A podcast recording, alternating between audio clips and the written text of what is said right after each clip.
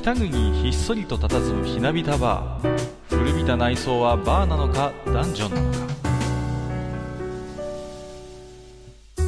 今宵も常連とマスターのよしな仕事が酒の魚だ。少しだけ耳を傾けてみませんか。愚者の宮殿の扉が開く。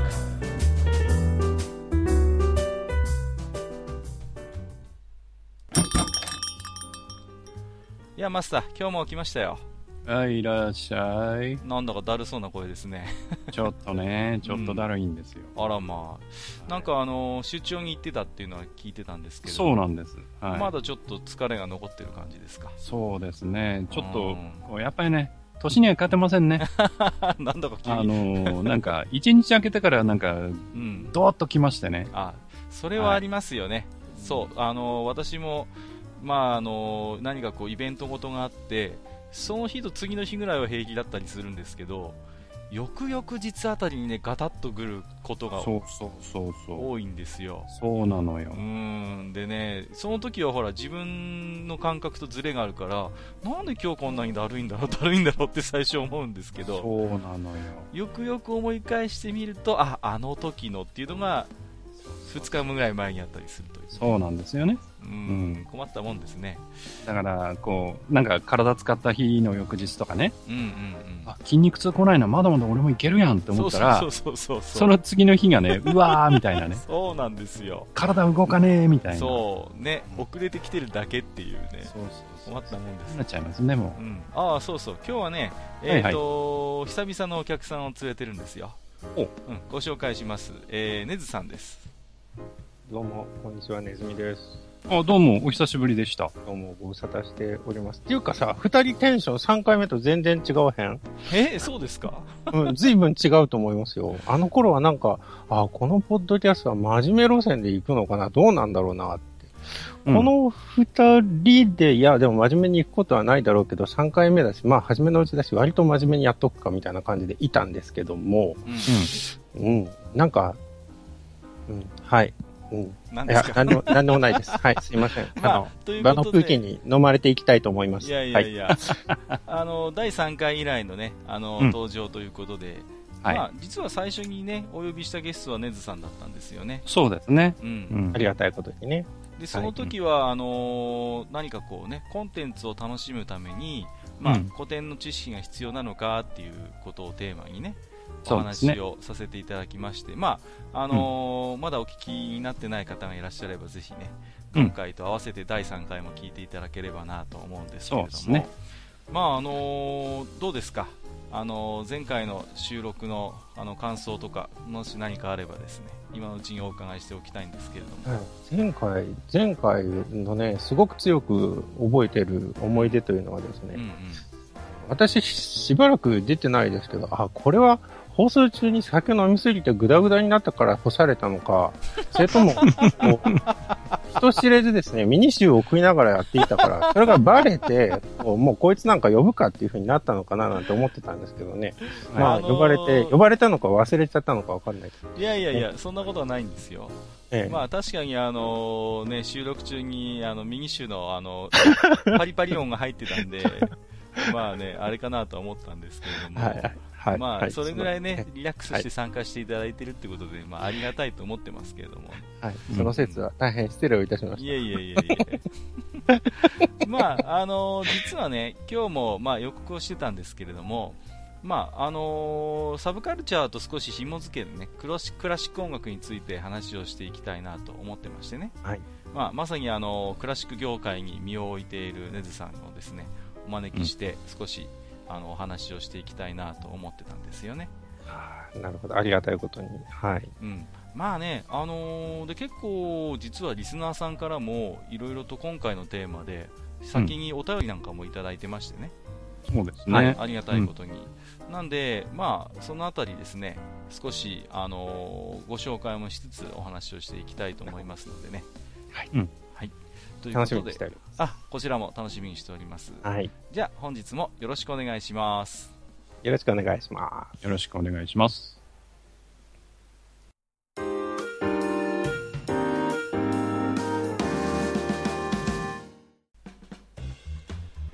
それではね、えーうん早速、今回はクラシック音楽ということなんですけれども、まあね、あのーなかなかね、あのー硬いテーマだなと思っている方もいらっしゃると思うんですよ、実際のところ。普段。そうん。普段なかなかクラシックなんか聴かないよとかね、うん。あのコンサートになんか行ったことないよなんて方もいらっしゃると思うんですけれども、うん。まあね、あの最初に言っておくと案外身近なところで触れてるんだよっていう話もしていきたいと思うんですよ、うんうん。うん、でやっぱりうちの番組ですと割とサブカルチャーに親しんでらっしゃる方が多いと思うんで、うん。まあ、あのアニメ、ゲーム、まあ、特に今回はねゲームに少し引きつけてねお話をしていきたいなと思うんですけれども、うん。まああのーネズさんはね、まああのーこのクラシックの業界に身を置いてらっしゃるわけで、はい。こ。のねそもそもこのクラシック音楽のあの世界で飯を食おうって思ったのはどういう理由からなんですかね？ええそれは難しいですね。えっ、と、まあほら僕はなんとなく聞いてるんだけれども、うん。まあ、今はどちらかというとマネジメントの方やってますけども、もともとはプレイヤーだった時期もあるわけでしょ？ありますね。うんうんうん、まあでもプロじゃないけどね、それは。あプロでやっていたわけではないけども、まあでもステージに立つっていうのは楽しいもんですよ。ーあそれは閣下もわかるでしょ、うんうん、それは私もわかりますよ。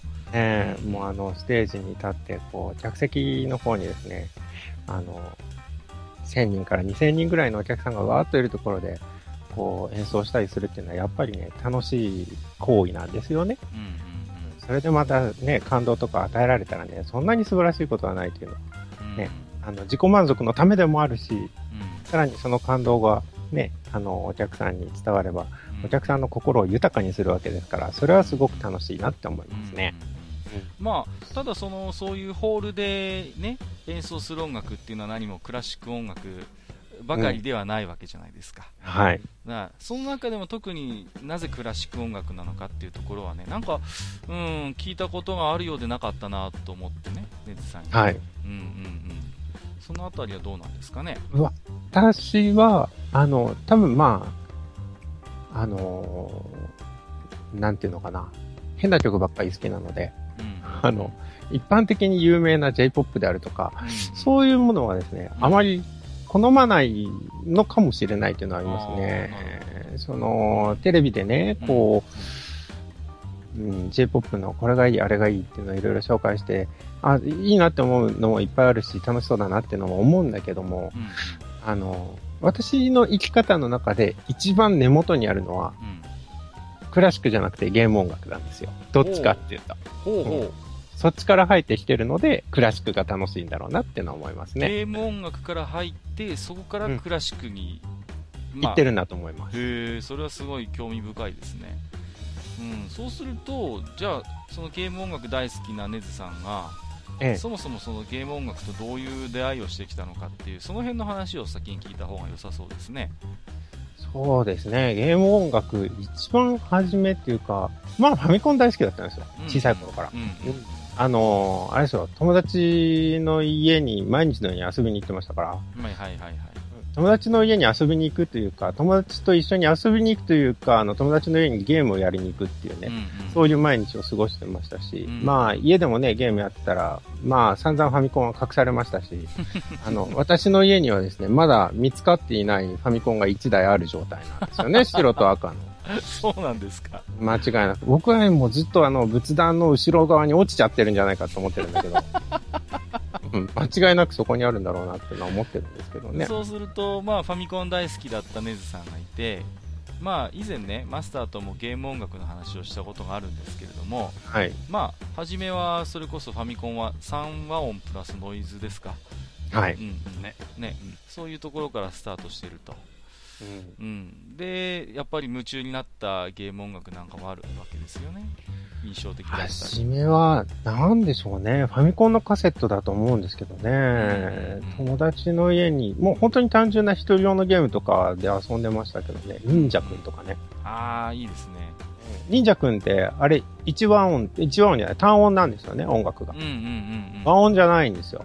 あ、そうでしたっけ、忍者くんって。あれは和音じゃなかったと思います。ファミコンのカセットなんだけど。うんうんうんうん。で、あのーまあ、ファミコンは3和音とノイズなので、1音、えあの、1音だけ音楽に使って、あとの2音をですね、うんあの、SE に使ってるんですね。すごく珍しい形式だと思うんですけど、へえ。あ、そうですか。うん。友達の家から帰る間とか、その、たかだか200メートルぐらいの距離なんですけど、ずっと忍者くん歌いながら帰るっていうね。そ そういうのあるじゃないですか、こう。まあ、わかりますよう。んすごい頭の中でフレーズが残るんですよね。そうそうそうそう。んんんあの、ね、繰り返しても、まあ、何、リピートまでに30秒ぐらいしか多分ないと思うんだけど、まあ、そうですそれをですね、。永遠にこう歌いながら帰る、ね。行く時も歌いながら行くね、ああ、なるほどね。で、それでこう高揚感が増してきてみたいなのもあると思うんですけどね。うん、だからそういうところなんじゃないかな。本当にゲーム大好きでしたからね。まあ、あのー SE で言いますとね、私が一つ印象深いのは、あの、マリオブラザーズのね、ステージが最初始まる時の曲があるんですよね。あの、ああ、そうですね。でーれでーれでれでれでーっていうのがあるじゃないですか。はい。あれがね、あのー僕は最初これ、このフレーズをファミコンで知ったんですよね。はい。で、なんか、うん、すごい、あのー短いんだけれども、ものすごい耳に残る、ね、またそうですねワクワク感もある SE で、いいなと思ってたんですけども、まあ、はい後々にクラシック音楽聴くようになったら、はいこれって実はモーツァルトなんだっていうね、そうですね。うんええあのーあれですか、アイネ・クライネ・ナハトムジークのそうですね。モーツァルトのテッヘルに525ですね。うんえっ、と、弦楽四重奏かな、うん ?50 奏かな ?50 奏ですね。だから、それからこの SE 来てるんだなと思って、うーん、なるほどなと思ったこともあるんですよね。だ割とだからね、ファミコンに親しんでると、知らず知らずのうちにこう、そういうクラシックのフレーズに触れてることもあるのかなっていうね。うん、結構あるでしょうね。知らないでいて、後で知るっていうのはね、結構ありますね。そうそうそうそう。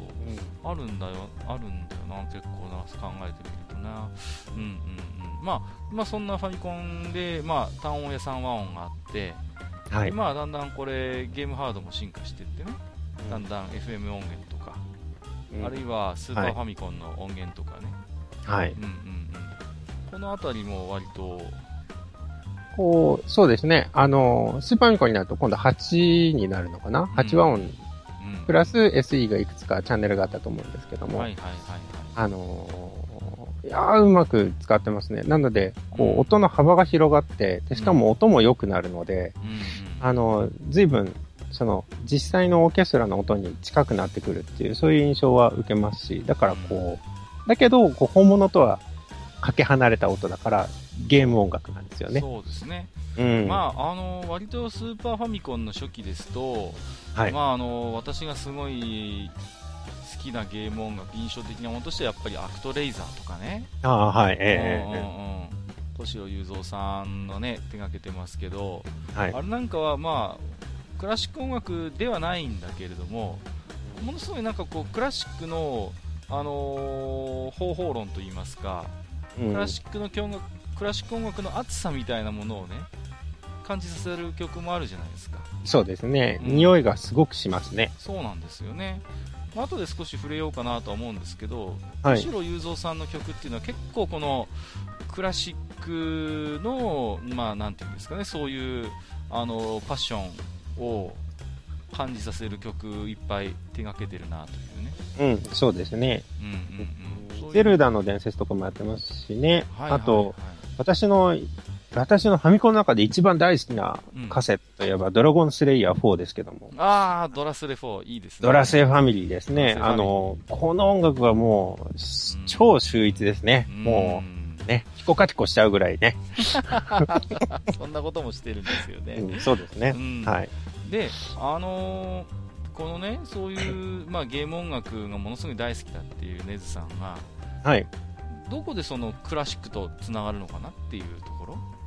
うーん、まあ、二つの道が重なったっていうのはありますよね。うんううん。ん、小さい頃から、まあ、うちの母は教育ママだった、ママだったので、うん。あの、まあ、ちょうど家の斜め裏のところににですね、あの、音大の生徒さんがいらっしゃって、ピアノ科だったんですよ。で、まあ、3歳かな？ぐらいから、まあせっかくだからピアノ習いなみたいな感じになって、う。で、ピアノをずっと続けていて、うん、で、それは最終的に中学1年生までやったのかな？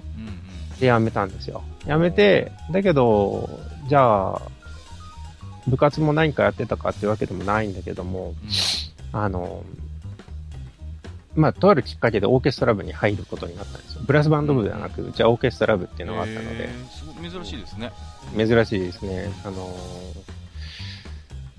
中2の時のね、うんあの、後ろの席のやつがすごく仲良くって、うん。えー、そいつはオーケストラ部だったんですよ。あの、はいバイオリン弾いてたんですけどねうん。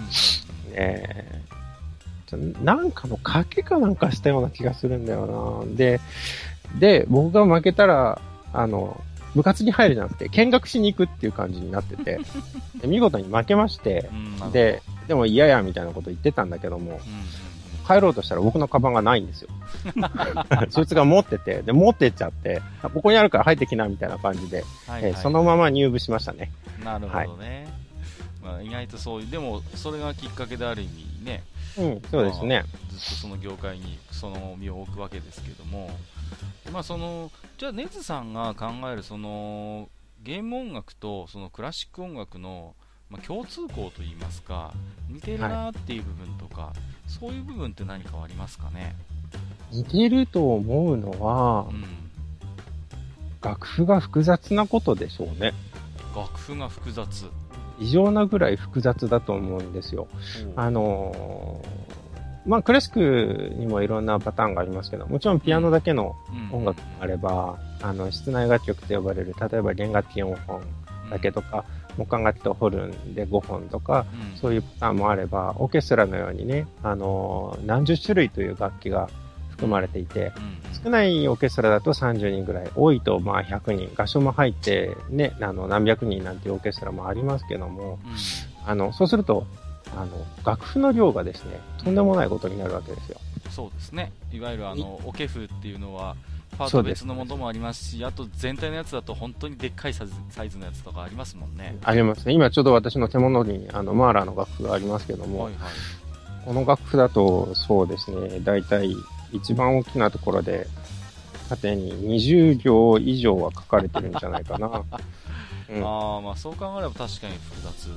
そうですね。うん。ゲーム音楽の複雑さっていうのは、私もはいなんとなく感じるところはあるんですけども、ええ、一つはね、そのファミコン時代の音源が限られた頃の複雑さっていうのは一つあると思うんですよ。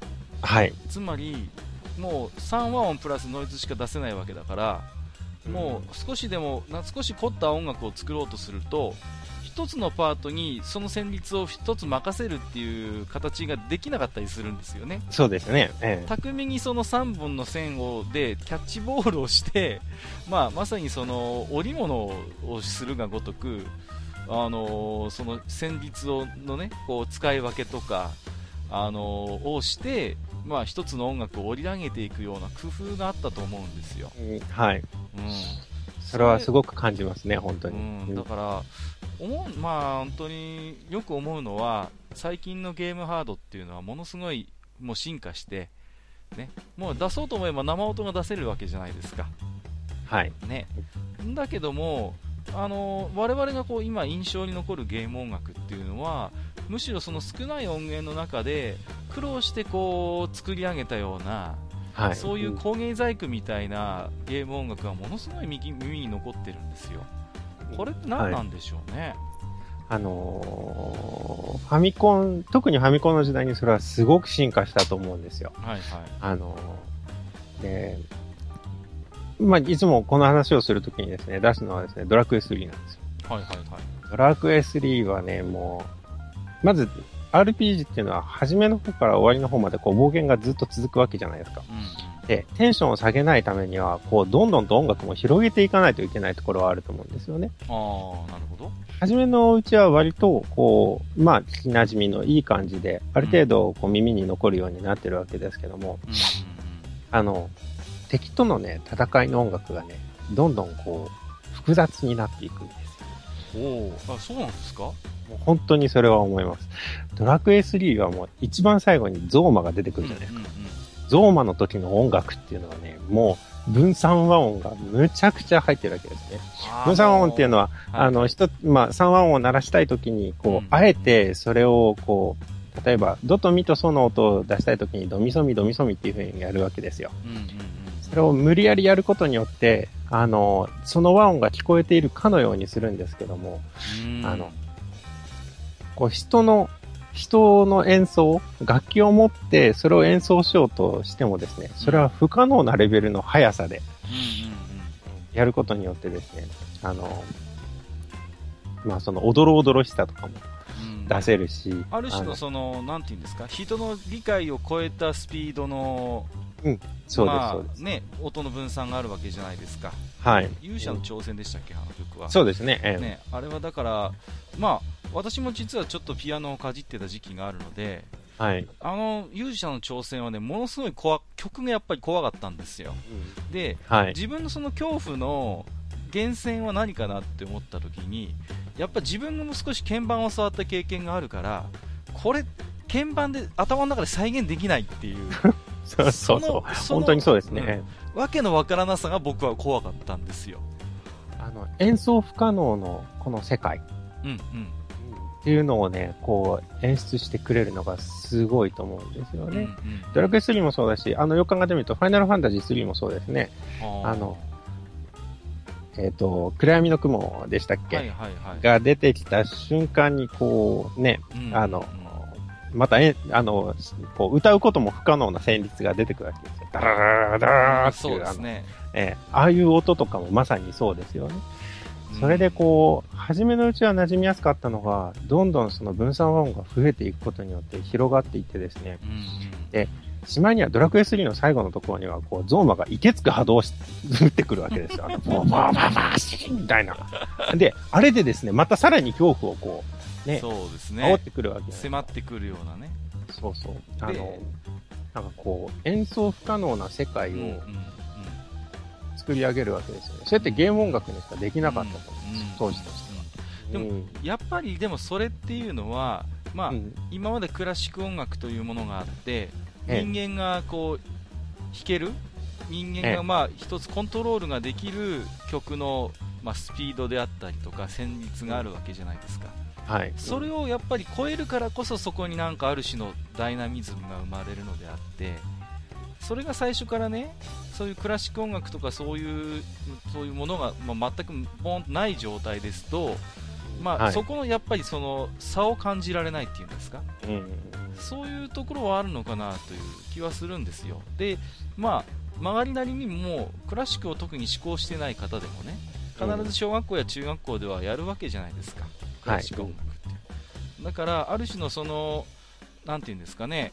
まあ今はでこそ全然そうでもないですけどちょっとアンプラグドな電源が絡まないまさに世界で、まあ、展開されるクラシック音楽のいわゆる枠組みみたいなものがあるからこそ、まあ、それを簡単にこう飛び越えてくるゲーム音楽の盛り上がりというか、そのなんかね迫ってくるものっていうのはやっぱり、うん、ある程度の差こそあれクラシックの素養を授業の中で持っているからこそなのかなっていう気もするんですよね。耳馴染みのある音楽と同じ路線にあるからなんでしょうね、やっぱり。だからそう、なんだろう、これは聞いたことない音楽だっていう風にうんなるんじゃないかなっていうのはありますよね。逆のパターンっていうのもあって、うんあの、クラシックからそのまま転用するパターンもあるわけはですよね。いはいはい、そうですね。うん同じファイナルファンタジーの話で言えば、ファイナルファンタジー2に使われてるんですよね、クラシックが1曲。ほうほうそれは白鳥の湖なんですよね。はい はいはいはいはい。あのー、えっ、と、姫がですね、こう、フリオニールを誘惑するシーンですよ。ああ、ありますね。そこで白鳥の湖が流れるんです。うんうんうんうん。だからそれはもう白鳥の湖と同じような、まあ白鳥の湖は別にあの誘惑する音楽ではないんですけどもともと。うん。でもなんかね、あの、ちょっと怪しい雰囲気うね、ん。ありますよこね。う、人とは違う世界というかね、そういうものを演出するために使われてるんだなっていうのは思いますね。なるほどね。うん。なんかこう、なんかもうマスターがね、だいぶこう、寝てなきゃいいなと思ってるんですけども。起きてますか？大丈夫ですか？寝てますよ。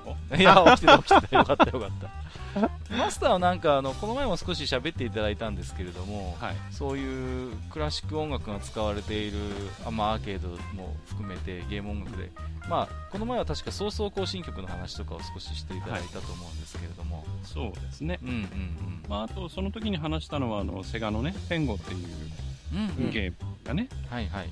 まあ、あの、ポップコーンっていう曲使ってたり、あと、うんうんコーヒーブレイクでは、あの、大工のフレーズを使ってるとかうん、うんうん、まあ、そんな話もしましたけど、うん。うんうんうんううん。そうですね。ん、まあ、あとはね、うんあのーたくさん使ってるとこだと、パルディウスだとかはね、はいはいはい。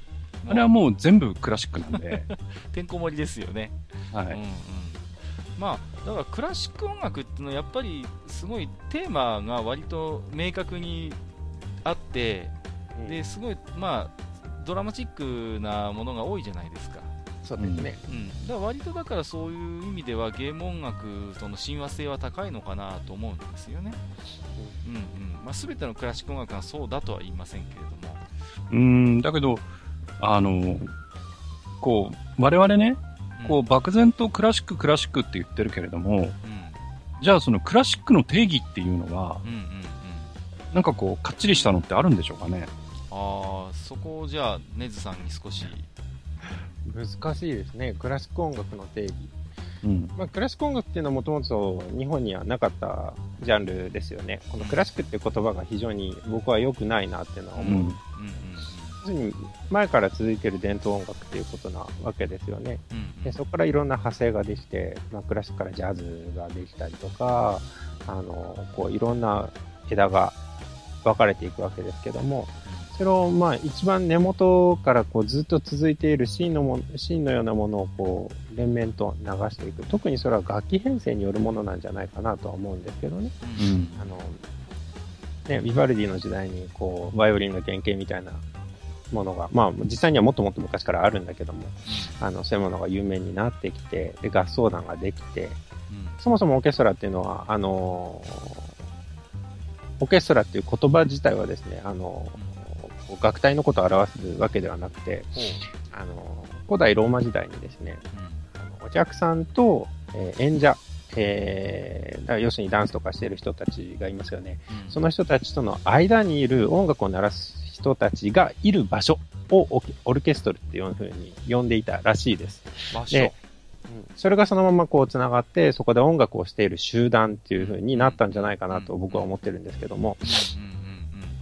うん。で、まあ、オーケストラに限らず、そのオーケストラで使われる楽器を使用している人たちの音楽をクラシックって呼ぶというのが今は一番正しいのかもしれないですけどね。うん。実際に広辞苑とか大辞林とか調べたらいろんなもの出てくるかもしれませんけども、ちょっと私はそういうあの認識で普段仕事をしていますけど。うん。えうん。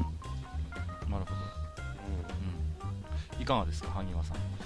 うん、まあ、あのーきっと、まあ、なんていうかな、その共通認識的なものでいけば、そのあたりなんでしょうね、きっと。うん。ただ、えーっと、本来オーケストラの中にはピアノって、本当は入ってないでです。よね。うんうん。だけど、まあ、ピアノも含めて、えー、まあ、クラシックっていう風に言っちゃってるような感じはありますけどね。オーケストラにはピアノ入らないですけど、室内楽曲には入りますね。ピアノ30奏、ピアノ50奏、あの、うんうんそういうものがあるので、うん。うんうんピアノが一概にないとは言えないけども、まあ入りにくい楽器ではあるかもしれないですね。いいですね。うんまあよくあのねそれこそ複雑なゲーム音楽でもこうそれがおがファンのねピアニストの方が弾いてみたとかって言ってよく YouTube とかニコニコ動画に上げてますけど、すごい人いるよね。もう絶対ピアノじゃ弾けないだろうっていう曲でもさもう手が見えないぐらいパパパパってこう動いてさうん。弾いたりする人もいるから、あれはすげえなと思ってね。もともとピアノ。エレクトーンとかね。そうそうそうエレクトーンとかも含めてね。だからああいう好きな人たちの情熱っていうのはすごいなっていう思うこともあるんですけれども。まああのーやっぱりね一つにはそのクラシック音楽とテーマっていう話があると思うんですよね、はい。ゲームっていうのもある意味そのテーマ性が必ずあるわけじゃないですか。テーマがないゲームっていうのは基本的にはあまりないのかなと思ってまして。そういう時にねそのまああのクラシックにも割とこうかっちりとしたテーマがある場合が多くてまあその辺の僕は親和性があるのかなって素人ながらにね思いながらクラシックとゲーム音楽の共通項としてあるのかなという思いはあるんですけれどもね、うん、まあ、なんていうんですかね、割とこう、うーん、なんかね、だから、まあ、そう印象的なフレーズみたいなものをやっぱりファミコンあたりだと割と取り出してたかなっていう、うんうん、今思い出したけど、プーヤンとかもなんか思えば、オースランナーとかね、ねえー、使ってたなとかね。ドブルザークのユーモレスクですね。さっきね、あのねずさんは忍者くんって言ってましたけど、はい、まあ、忍者服部くんだってステージ曲は、あれは、ああ、そうですね。ビゼでしたっけかね。うんうん。アルルの女ですよね、あれだってね。アルルの女の。あれですよね。ニンニン山を越えてた仁王とビですよね。そうそうそう。そう。僕らの街までやってきたですよね。うん。あと、チャレンジャーもそう、そうだかな。そうですね。チャレンジャーもそうですね。ね。うん。そうそうあれはシューベルトの軍隊行進曲ですね。うんうんだ割とだから、なんていうんですかね、さっき、ネズさんはあの複雑だっていう話をしたんだけれども、まあ、裏を返すと、ものすごいシンプルな部分もあって、その、うんね、主旋律としてね。うん、で主旋律、やっぱりそういうシンプルで、だけども、ものすごいこう印象に残るものっていうのは、やっぱり、うん、音源が特に限られてる頃のファミコンだったら、やっぱり、うんうん、遠用したいっていう気持ちはなんかすごいわかる気もするんですよ。ね。うん、うん、まあ、そのテーマ、クラシックにそのテーマ音楽、うん、何かこう、台がついて、で、それについて、なんかこう音楽で表すという風になったのは割と新しい時代からですよね。うんうん、あの、一般的にそのクラシック音楽が、まあ4つか5つぐらいの時代に分けられるわけですけど、まあバロックっていうのがあって、うんあと古典派があって、ロマン派、近代、現代と、今は5つのカテゴリーに分けられることが多いですけども、それが実際に出てきたのはちょうどロマン派あたりになるんですよね。あのー、まあ、またドラクエの話に移りますけど、ドラクエと私はすごく似てるなっていうのはスメタナの音楽なんですよね。スメタナはあの、モルダを書いた人です。ですね。うん。うんモルダルっていうのは、あの、連作校長誌我が祖国っていう、その、スメタナはチェコの人ですけども、うん、あの、チェコの風土であるとか、あの、文化であるとか、その街の踊りとか、あとはモルダウ川ですね、その川がどんな川であるかとか、一つの、その、まあ、物語を作って、それに対して音楽をつけていったという、あの、まあ、6つのテーマがあって、で、それぞれに音楽をつけていて、で、それを合わせて、あの、連作校長し、我が祖国っていう、まあ、一つの曲になってるんですけども、うん、全部で80分ぐらいの曲ですけどね。うん、あの、まあ、なので、そのあたりからのものがとてもよく使われるなというふうな印象もありますね。ベートーベンは途中からそういう表題であるとか、はいはいはい、すごくロマン派的なね、あの、ものを書き始めましたけども、うん、本当によく使われるのは、大、あの、みんなが、あの、大工と呼んでるものですね。はいはい、あの、コーテリフの第9番、合唱付きの4楽章、喜びの歌ですけど。あれは本当によく。うんね、あの、そういう、まあ、表題がつき始めてから本当によく出てくるようになったなっていうのは思いますね。まあ、一つね、今、あの、ネズさんからスメタナの話をしていただいたんですけれども、はい。まあ、あのー、ここのね、リスナーさん向けにね、そういう例えばゲームとか普段親しまれている方にあのとっつきやすいような何かそういうクラシックがもしあればねあのお伺いしておきたいなとも思うんですけれどもこれはもう難しいですね。いくつもありすぎて非常に難しいんですけども、はいはい、あの、おすすめする音楽の前にですね、おすすめする CD があります。おおすすめする CD が、CD があります。はいはい。これはですね、あの、公共戦艦ショスタコービツっていうですね、すごい名前の CD があるんですよ。戦艦っていうのはあれですよ、機動戦艦とかの、ヤマトの戦艦。バトルシップですね。はい、で、その、うん、あの、ジャケット見たらわかるんですけども、その、ショスタコービチっていう書かれ方がですね、戦隊ものと同じなんですよ。タイトルの絵が。あの、それに入ってる曲っていうのは、もうあの戦いの音楽ばっかりなんですけども、クラシックで使われている。うんうん意外とそれはゲーム音楽にも使われているものが多かったりして、非常に聴きやすいものですね。あ、あのワルキューレの気候とか入ってる。入ってますね。うん。あのーなので普段ゲームやっていて聴いてた音楽が実はこれだったんだっていう答え合わせが一番できる CD がこれだと思います。ほーうん。なるほど、うん、ヒーロー風クラシック名曲風名曲集ですか、うんうんうんはいうんなるほどね、この一番最初に、まあ、ショスタコービッチ出てますけどもショスタコの5番の第4楽章ってあれだっけ「てててててれててててれてて」ってやつだっけかそうですね。あねあの、革命の第4楽章ですねうん、。そうだよねあのこれはねよく聞くよね銀英伝でも出てくるしねうん、そうですね。うんうんうんうん確かあのアースライトにもあるっけかこの曲はアスライトも結構後ろの方に出てきますね出てきま。すよねスーパーファミコンのね、うんうんうん、あーじゃあまあこれが本当にまさにああのーなんていうんですかねなんとなく知ってたけど実はこの曲だったんだっていう発見ができる CD というものすごく多いですね、この、うんこの CD は。うん。なるほどなるほどあのまあ、この中に入っているのだと、ヴェルディのレクイエムのあの DS 入れが入ってますね。怒りの日ですけど。はいはいはいはい、ベルディのレクイエムの DS 入れかえーとなんだうーんじゃんじゃんじゃんじゃんってやつだっけか。そうです、そうです。ですよね。バトルロワイヤルでも使われあます。そうそうそうそうバトルロワイヤルだ。あれだ。なるほどね。うん。だからあれ結構ねほら割とね私の周りでもゲームとかアニメとか映画とか好きな人でクラシック詳しくないんだけども劇中で使われてるクラシック音楽が気になるっていう人は結構いるんですよ、うん、うん、はい。うん、だけどやっぱり知識がないとその曲に当たれないっていうことでたまに私聞かれたりすることもあるんで私なんとなくクラシックが好きだっていうのはなんとなく認識があるんで。はい。うん。うん。この CD をおすすめすればなんか結構ヒットしそうですね。そうですね。あとは同じように、まあこれはその戦い系の音楽ばっかり入ってますけども、あのーまあ、ライトクラシックというか、あの、初めてクラシックを聴く人のために、あの、割と知ってる曲ばっかり入れている CD なんかもありますから、うん。そういうものも、まあ2枚目にはいいかもしれないですね。はいはいはい。曲で言ったらね、うん。まあでもさっきのショスタコービッチのあの革命第5番ですね、はい革命とかはですね、これはあの音楽だけでは語れないんですよ、この曲っていう。のはほうほう。うん。その裏にあるストーリーっていうのがすごくて、まあソビエトの時代ですからね、うん。あのまあその当時ショスタコービッチはひょっとしたら粛清されかねない状態にあったわけですよ。うんうん。で、次、何、あの、んまあ、おかしな音楽を書いたら殺すぞと、えースターリンから言われてる時代ですよ。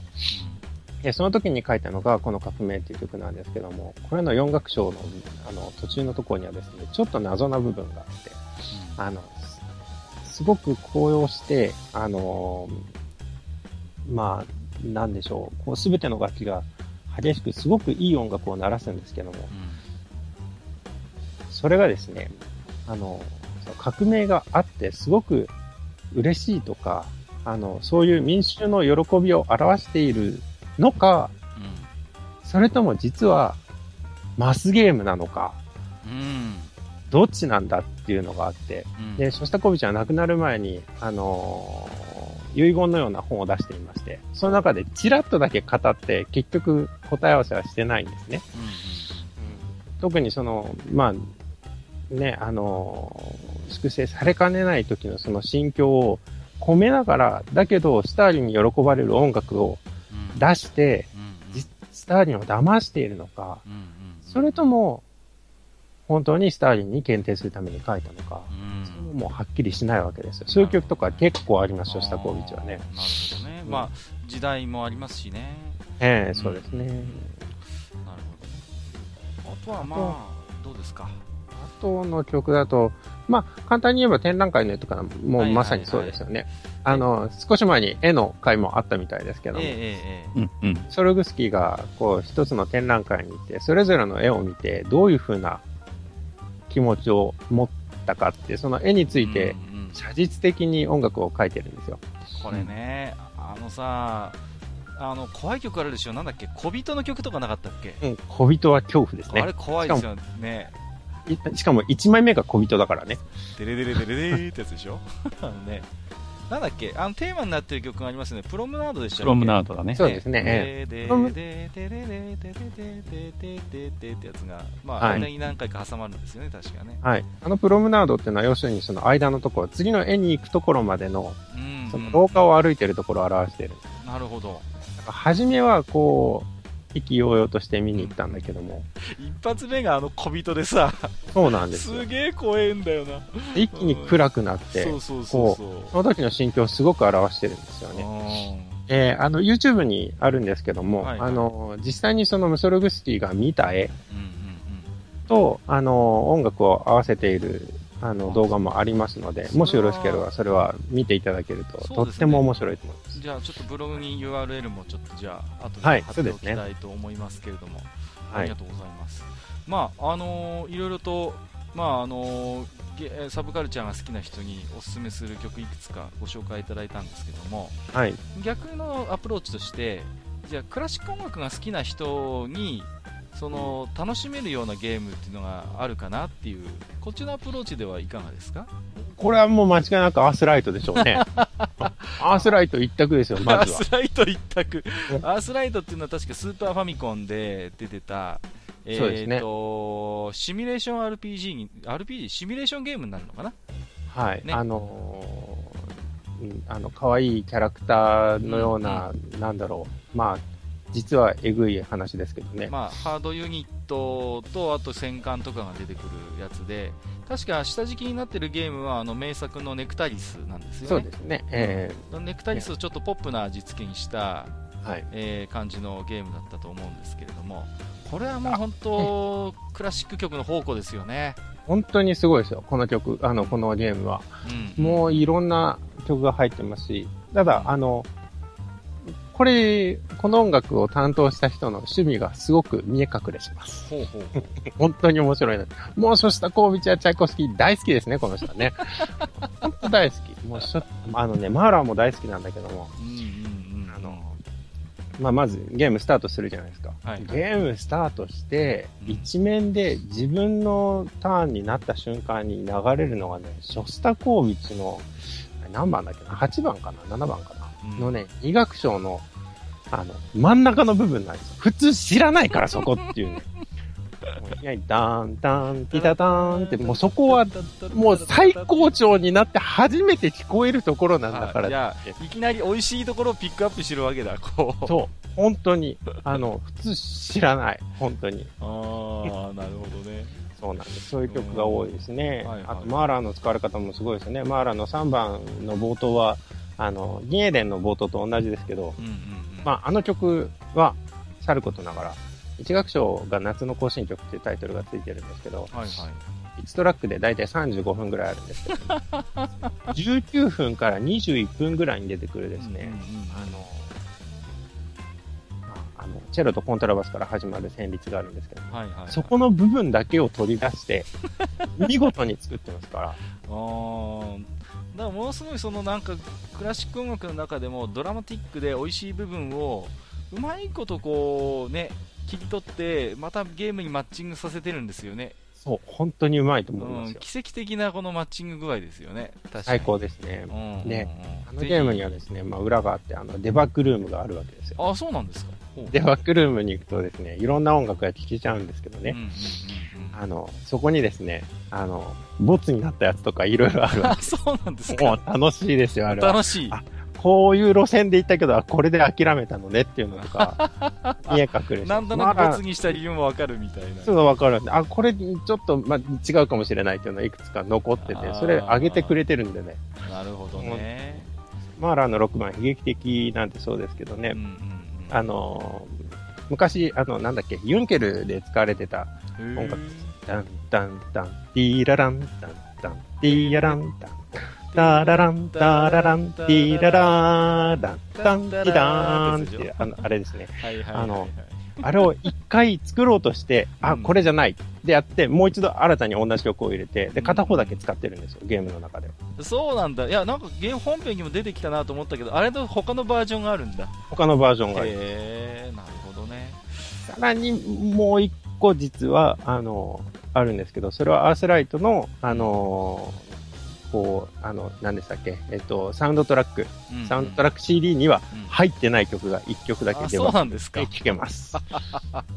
すごい思い入れ合い。まあ、だからクラシックが好きな方ならもうぜひとも楽しんでいただきたいという。そうです。まあ、これは半径の問題でダメになったんだろうなってことですけど、あ、まだそうな、んですか。まだその当時生きてましたからね。ああ、なるほど。そういう、そういう事情なんですね。あとはいかがですか？あとはね、アースライト以外だと、僕自身は、まあ、ほのぼの系の RPG とかすごく好きなんですけども、うん。うんあの、まあマザー3が出るときにはすごく心も心待ちにしたんですが、ママザー3。あザー3は、あの、中級ぐらいの人だと、多分クラシックを一曲も見つけられずに終わると思います。ーうん。いや、正直私もね、あマザー3って言われて、ピンとくる曲ないんですよね。マザー3をね、まあ、それでもそんなたくさん使われてるわけじゃないですけど、あー。あ、この曲来ますかっていうのがね、すごくありますね。なんだっけ？なんだろう。なんとなくそれっぽいのはなんかこううーんでもちょっと高3だな。あの、まあもちろんベートーベンも一曲使われてますし、はいはいはいはい。あとそれ以外にフランス系の音楽もね、あの一曲使われてサティがあったよね。うんサティがありますね。自分のペ。ディがあるね。うん。でね、うん。サンサンスはいはいはい。が入ってるんですけど、サンサンスでまあ有名な曲って言ったら、あの、まあ、ドームスなシャインクサイの白鳥ですよね。はいはい。あの、ララララララランティラン。あの、これは有名ですけども、はいはいあの、サンサンスってその他の曲ってあんまり有名じゃないような気がするんですね、私は。でまあ、ちょっと有名かなっていうのが、あの、交流力の第3番のオルガンスキーっていう曲なんですけども、サンサンスはピアノ競争曲を5曲書いてる。へえなんかあんまそういうイメージないですけどね全然有名じゃないんですけども、はいはいはいそれのね、な、なあれ何番だっけな ?2 番かな ?2 番かなんかのフィナーレが使われてるんですね。あ普通知らないです。普通こんな曲知らないんだけど、僕はたまたま好きだったので、その曲が。ーうんもうそれが流れた瞬間に狂気乱舞ですよ、本当に。へえあのゲーム自体リズムゲーみたいなところあって、あの、うん16コンボするためにはこう、リズムに合わせてボタンを押さないとコンボができないんですよね。はいはいはい戦いの時に。あの、まあ、リズムに関してもね、いろいろ入ってるし、まあ、いい作品ですね、ほのぼのするし。ああなるほどねうんもう一つぐらいどうでしょもう、まあ、もう一つ言うなら、ううん難しいですね。ああ、どれだろうな。うんまあ、いっぱいあるけども、うんサガフロ2ですかね。ああサガフロンティア2はい。サガフロ2は、これも私の大好きなゲームですけども、うんこれは、えっ、と、サウンドコーポーザーは確か浜渦さんでしたよそうですね。えで、まあ、サガフロ2は私も、あの、すごい好きなゲームで、えはい。でね、まあ、ちょっと先に、ネズさんより先にちょっと 話をすると、まあ、はいこのゲームね、私が最初にやって発見したのは、戦闘曲が一つのテーマの変装だっていうことにはい最初気づいたんですよ。うんはい。で、実は、あのーこの放送を撮る前に、ネズさんにご指摘いただいたんですけど、実はもう結構このゲーム一貫してそのテーマを使っているっていうね、はい。そうですね。うんうん、ことなんですよね。はい。うんうんうん。だから、すすごいですよね。その、一つのまあメインテーマと呼ばれるものがあって、うんうん。そうですね。あのーえっと、ギュスタブ編の方の、うん一番初めの方に、あの、ダーラリレララララリララっていうそのテーマが出てくるんですよね。はいはい。それが、だあの、こう単調になったり長調になったりする時もあれば、うん裏返しで使われてる時もあるし、まあ、いろんなバージョンがありますね。あで、で、戦いの音楽だったら、今のタラリタララに対して、タリラララン、タリラッタッタッタッタタリラン、似てますよね。こういうふうにどんどんとこうばらけていくんですけども、えあのー、時代の変遷していくゲームじゃないですか。そうですね。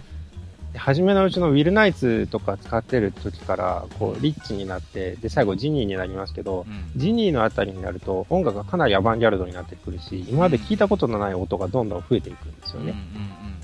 初めの、すごく、あの、割と古典的だった音楽が、最後には、あの、まあ、ばらけるわけですよ。まあ、すごいね、場合によってはラテン調になったりとか、そうそうそうね、そうか、どんどん、だから、あのその時代がこうどんどん下っていくのにくれのに従って実はそのテーマ自体もどんどん曲がそう新しくというかなんか更新されていくっていう仕組みがあるんですよね。そうですね、うん、ものすごいこの、あのー、よくできているサウンド面からも。であの私が一つこのサガフロ2のゲーム音楽で思ったことは、はい、まあ本当にもうあのバロックよりも以前の、まあ、古楽の世界の話なんですけども低旋律ミサ曲とかパロディミサをね思い出すんですよ。はい。うん、難しい話になってきたな。すみません、マニアックな話なんですけど、はい、だからパロディミサっていうのは、まあ、簡単に言うと、まあ、ミサ曲っていうのは宗教曲ですよね。で、はい、まあ、あのー、定型文っていうのがあって、キリエ、グローリア、クレド、サンクトゥス、アニスデイとかって、まあ、あるわけですよ。はい、で、その、まあ、決められた歌詞という、まあ、歌詞あえて歌詞と言いますけどに、まあ、曲をつけるんですけどもパロディミサっていうのは、まあ、その人例えばセットになっているそれぞれの曲に一つのテーマを一つのテーマ音楽例えば当時流行ってた世俗曲とか、シャンソンとかそういうものから引っ張ってきてそのフレーズをこう変装させてうまくこう盛り込みながら全部の曲統一して作ってるんですよね。そういう構造なんですよね、パロディミサっていうのは。だから、作曲家でいうとパレストリーナとか、あとはビクトリアとかの時代だと思うんですけども、だからそれにちょっと似てるなと思うんですよ、サガフロ2の。その曲、だから、すごい、まあ、そんな別に難しい話をしてるつもりはないんですよ。だってその、パロディミサとか低旋律ミサっていうのは、その後結局その他形式とかになっていくわけだから、ね、うん、うん、だからそういう一つのテーマだって音楽の授業でもやるじゃないですか。テーマ探しみたいな感じで、うん、そうですね。ね、うん、その他形式とは何でしょうみたいな感じでやった記憶があるんですけどもまあそれのある意味ちょっと近い演出をしてるのかなと思うんですよね。このサガフロ2に関して言うと。割と回帰してる感じがしますよね、現在に近い作曲家で、その一つのテーマでバリエーションを作ってるっていうのは、あんまり多くないように思えますけども、だけど、モーツァルトもベートーベンも結構やってるんですよね、そのに。あの、ブラームスもそうですし、ブラームスなんてハイドンの主題による変奏曲なんていうのも書いてますし、あの、ベートーベンの私の好きなピアノ曲の一つに、あの、モーツァルトを、あの、実は毒殺したんじゃないかと言われるサリエリという作曲家なんですね。ファルスタッフというオペラの中の、あの、あ、なんだっけ？あれ名前が出てこない。これをどうぞだっけな？うん。いや、お手をどうぞだっけな。ちょっと忘れちゃったんですけども、うん、その、少しだけの旋律で、えー、それをですね、十何種類の、あのーうん、まあ、バリエーションをね、作ってたりしますけども、あのー、まあ、そういう時代の手法に割と戻ってる。戻ってるというか、まあ、それを取り入れてる。っていうのはありますね。うん、僕ね、だからそういう一つテーマにある曲があって、それをね、はい、なんていうかこう、他のそのゲーム音楽その同じゲームの中のサウンドにこう落とし込むやり方ってすごい好きなんです、グッとくるんですよ、なんかそういうのにね。はい、でそれで言うと、サガフロンティア2の他にそういうゲームがあるかなって考えたときに、ファイナルファンタジータクティクスもそうなんですよね。うん、そうですね。うん、あれも一つのテーマにあるあの曲があるわけじゃないですか。ね。あのだからそれをうまくこう転用して静かな場面とか戦闘曲でも結構使ってたりする。そうですね、うん、だからプレイしてるとなんとなく発見があるんですね。あれこのフレーズ聞いたことあるぞみたいな。あこのフレーズここでも使ってるみたいな。発見があるじゃないですかやってる時に。そう逆のパターンもあって、その、そのフレーズが出たから実はこれとこれ話繋がってるんだなって分かるところも。ああそうそうそうそうそう。それもある。うんうんうんうんそういうのにサウンドから匂わせるっていうねこともあるじゃないですか。サガフロ2の話に戻ると、うん。そのギュスタブ編とナイツ編とあるわけですけども、うんうん。えーこれは若干ネタバレになってしまうのか否かなんて思うんですが、はいはい。ギュスタブ編の方でしか使われていないうん。メロディーと、うん。ナイツ編の方でしか使われてないメロディーが同時に進行するとこが、確かあるんですよはいはいはい。でそれが聞こえた時に、うん。あ、こんナイツ編の方でそれは聞こえるんですけども、うんうんこの人はひょっとしたら、あの、ギュスターブ一族だとかもしれない。とかはいはいはいはい。そういうふうに考えたりできるわけじゃないですか。うんうんうん。ね。なんかそういうところがあったような記憶が、まあちょっとはっきりしないですけども。うん。でもそういうのをこうなんていうの発見したり想像してみることってものすごい楽しくてゲーム音楽の中で、うんでそれってでも実はそのまんまクラシック音楽の楽しみ方につながるんだよなっていう気もするんですよね、うん、そうですね。うんうん。そういうねこうさりげなくこうそういうテーマを盛り込んだものを自分で見つけてあこれってあそこの場面につながるのかなとか割とあのワグナーの歌劇なんかそういう仕掛けが多いんですよね。ああ、そうですね。うんうんワグナーの歌劇だとそういうなんとかのテーマみたいなのがあってで割とそれが物語と連動してその曲がまたさりげなくこうさらっと出てきたりするなんて演出をよくやるもんだからだから知らず知らずのうちにそのなんていうんですかそういうあの仕掛けをちゃんと楽しい仕掛けを作ってくれてるゲームだとなんとなくこうクラシック音楽の楽しみ方の方法論をなんとなくもうそこで体験しちゃってるっていうこともあるのかなと。思うんですよね、うん、だから私も本当にサンフロンティア2は特にまあファイナルファンタジータクティクスもまあ統一したテーマがあるんだけれども特にその年代記になってるわけだからサガフロ2は。そことそのサウンドのこのね変装がね見事ですよね、本当に素晴らしいと思いうんますね。見事だと思いますよ、うん、マスターはサガフロ2は遊んだことあります？あ、あの、僕に、あの、スクエア系のゲームのことは聞かないでくださこの人ねアレルギーがあるんですよ。なんで面白い。いやーもったいないと思うけどい。や、あのーゲームそのものに、何の、その、恨みもないですし、はいはいはい。えー拒否反応を示しているわけではないんですが、はいはいはい。えー世の中の、うん。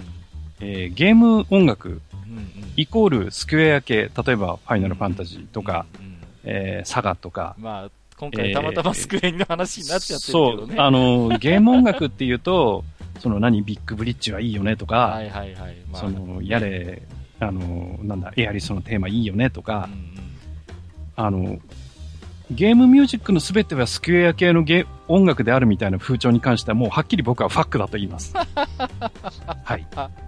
うん、まああのねあのこんな感じのマスターですので、ええまああのねまあちょっとスクエニの今ゲームの話少し出しましたけどもじゃあ例えばスクエニ以外で言うとさ最初の方にちらっと触れましたけど小城雄三さんが作る曲っていうのはやっぱりあのクラシックの下地がねすごい色濃く感じられる方かなという気がしてるんですよね。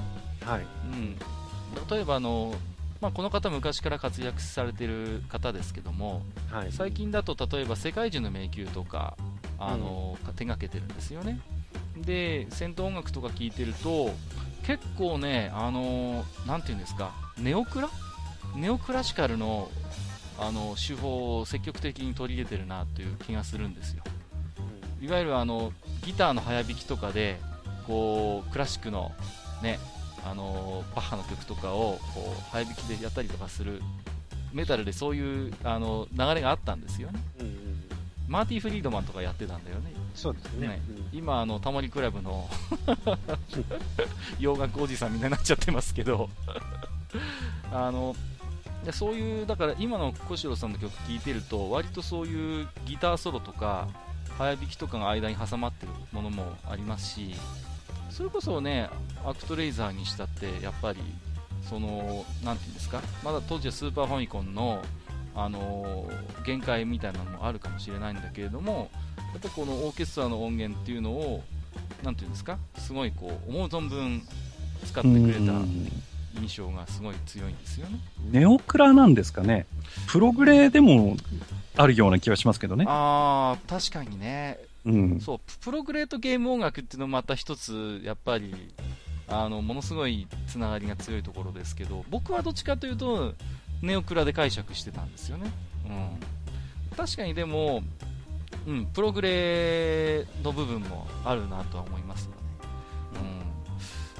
うんだからね、その、なんていうんですかね、割と最近のゲーム音楽を聴いててもそういうギターソロとかギター早弾きとか途中にそういうまあ悪魔城なんかもまあそういう部分はあるんですけど悪魔城なんかでも割と色濃くネオクラだったりするかなっていううん気。もするまああれはゴシックゴシックですけどですね。うんうんうんその辺をやっぱりうんまああのルーツをたどるとやっぱりクラシック音楽にやっぱたどり着く部分はあるのかなという気もするんですけれどもね、うん、でここまであのゲーム音楽の話をずっと少しクラシックのつながりでしましたけどもちょっとアニメの話もしとかないとなと思ってまして、うん、でまあ私最初に一つだけアニメとクラシックっていうことで思い出で言うと子供の時にねあのディズニーのファンタジアっていうビデオを見たことあるんですよ。はい。うんうん、で親が借りてきてくれたのかな、それで、ね、兄弟揃って見てたんですけど、あれの中にね、あの影山の一夜のアニメがあってね、めちゃくちゃ怖いんですよ、もうなんか火山の上でなんか踊ってんだよね、なんかね、悪魔がさ、でなんか亡者をこう火口に突っ込んだりしてさ、ものすごいこうね、もう私の中でトラウマレベルの恐怖で、おかげで今、あの萩山の一夜自体もちょっと怖くて聞けないような感じになってしまってるんですけれども、まあ、あのそんなディズニーアニメとクラシック、まあ、これは本当にもう直接つなげたようなやつですけど、まあ、あるいはもうちょっとさっきも出ましたけど、銀河英雄伝説なんかだと、大量にクラシック使ってますよね。まあ、これはもう、あらゆる曲入ってますね。うん、だから、それこそ、ね、さっきのショスタコの話も出ましたけど、あとあって、ラベルのボレロも使ってますよね。使ってうん、あとは、ショパンのノクターンなんかも出てくるしね。まあ、マーラーのシンフォニーなんてもううじゃうじゃ出てきますし、うんうんチャイコフスキーの悲壮とかもまた出てきますね。なんかそういう CD もあった気がするんだよね。ギーエーデンで使った C のクラシック音楽みたいなね。あ、それね、とある人に頼まれて僕作ったよ。あ、自分で作ったんですか？自分でそれをね、こうまとめた、プレイリストをね、まとめたことがありますね。あ、本当ですか？ね、そうそう。あれもほら、第、第何話のこの部分、あれで使ってあそこで流れてたあの曲みたいな。そうそうそう、それをね、はいはいずっとね、こう、オーダーされて、あの、全部、あの、これはこの曲ですって返したことがあります。うんうんうんうんなるほどあのーだからほら割とクラシックに普段馴染みがない人でも銀英伝見てねあなんかかっこいい曲あるなっていうんでそれで目覚める人もやっぱいると思うんですよねうん、そうですね。うんうんうんまあ、あと割と新しめのところで言うと、まあ、エヴァンゲリオンもかなりねうん、そうですね意。識的にクラシック音楽使いますよね。うん。あのーまあ、あれも、なんて言うんですか、少し設定で少しこう、聖書的な部分を匂わせるじゃないですか。まあ、まあ、エヴァンゲリオンですからね。まあ、まさに、まあ、福音というか、どうね、エヴァンゲリストっていう言葉を僕はすぐ連想したんですけれども、まあ、ですから宗教曲はそれこそかなり使ってますよね。うんヘンデルのメサイアも使ってるし、ねカノンもあったよね。うん、カノンも使ってますね、あの、うん、あとは DSEA とかまさにね、そうですね。うんうんうん、モーツァルトね。そうですね、あの DSEA はモーツァルトか、うん。そうですね。ベルディさん。ベルディじゃないやつですね、うんうんうん、そうですね、うーん、あとはどうですか、何かアニメ絡みだと、お二方、何か、うーん、アニメ、アニあの、アニメにそんなに精通していない私なので、あれなんですけども、はいはい。まあ最近、あの、一週間フレンズを見て、あ、すごいいい話だと思ったんですけど、まあそれは別として、あの、アニメで言うとね、あのちっちゃい頃はすごい見てたんですよ。あのうんうん私は名古屋の方に昔住んでましたけども、うん小学校から、小学校から帰ってきて、こう4時から5時っていうのはアニメの時間だったんですよ。はいはいはいうちの地。うんうんで、4時から4時半はランマの、ランマ2分の1がやってて、うんうん4時半から5時は、あの、鳥山明だったんですよ。うん。はいはいはいはい。そこの部分は。うんうんで、あの、ドクタースランプあられちゃんです。懐かしいですね。あられちゃんでね、ほんとせんべいさんがね、嘆く時にうん。うん。出る音楽っていうのは、うん。私は当時全然わかんなかったし、すごく嘆く、その、その旋律がいいなっていうのは思ってたんですけども、うんうん。何にも知らず、ただその旋律だけが頭に残って、うんもう何気なく何十年間歌い続けたい。それがですね、うんこう20年ぐらいして、うん。とある CD を聴いた時に、ああ、この曲やと思って、そういう恐ろしいこともあるわけですよね。20年間何の曲かも知らずにメロディーを歌い続けた、はいはいはい。あの、シューベルトの白鳥の歌のセレナータだったっていうね。すごいですね。20年経って。そう、20年経って。ほど、ね。あの曲あんまり聴いてなかったですか？クラシックでも。はいはいはいはい。衝撃ですよ。うん。そういうことありましたね。モンスターは何かありますか？このアニメ絡アニメ絡みのクラシックですか、み。うん。そうですね。うーん、まあ、新しめのところで行くと、トムとジェリーですかね。ああ、うん、確かに。そう、そうそうそうそう、ねトムとジェリー。うん トムとジェリーはだってもう、ね、うん。ほとんどだってある意味、効果音とかも含めてだって OK でうん。やってたりしますよね。そうです、そうです。あうんの、アテレコしてますからね、そうオーケストラの。ですよね。うんうんあでもね、あの、有名なやつだとピアノコンチェルトだったり、うん。はいはいはい。あとはコウモリ序曲だったり、うんうんうん。使ってますね。ああいうその辺っていうのはやっぱり有名かな？トゥーン系のね、アニメってやっぱりかなりクラシック。っていうかまあ、うん、そうですよね。トムとジェリーはあれですか、映像に生オケをつけたりしたこともあったんですか？しますねその、好きな人多いんですよ。本当に。トムとジェリー好きな人多いんです。ねあれは先にもう音楽ありきで、うんうん。後から映像つけてるはずですよ、確か。へえ、シンクロさせるのに。だと思いますよ。そうなんだ。あ、そう。最初に、いや、いや今はほら、普通のアニメっていうか、普通はアニメって大体絵ができて、それに音や声を当てるのがまあ普通ですけども、うん曲ありき。そうそうそうそう。じゃないかなと思います、僕。あ、本当ですか。ネどズさんもそう思うどっちなんだろうな。でも、あれは、あれだけは私もまだはっきりしてないです。わかんない。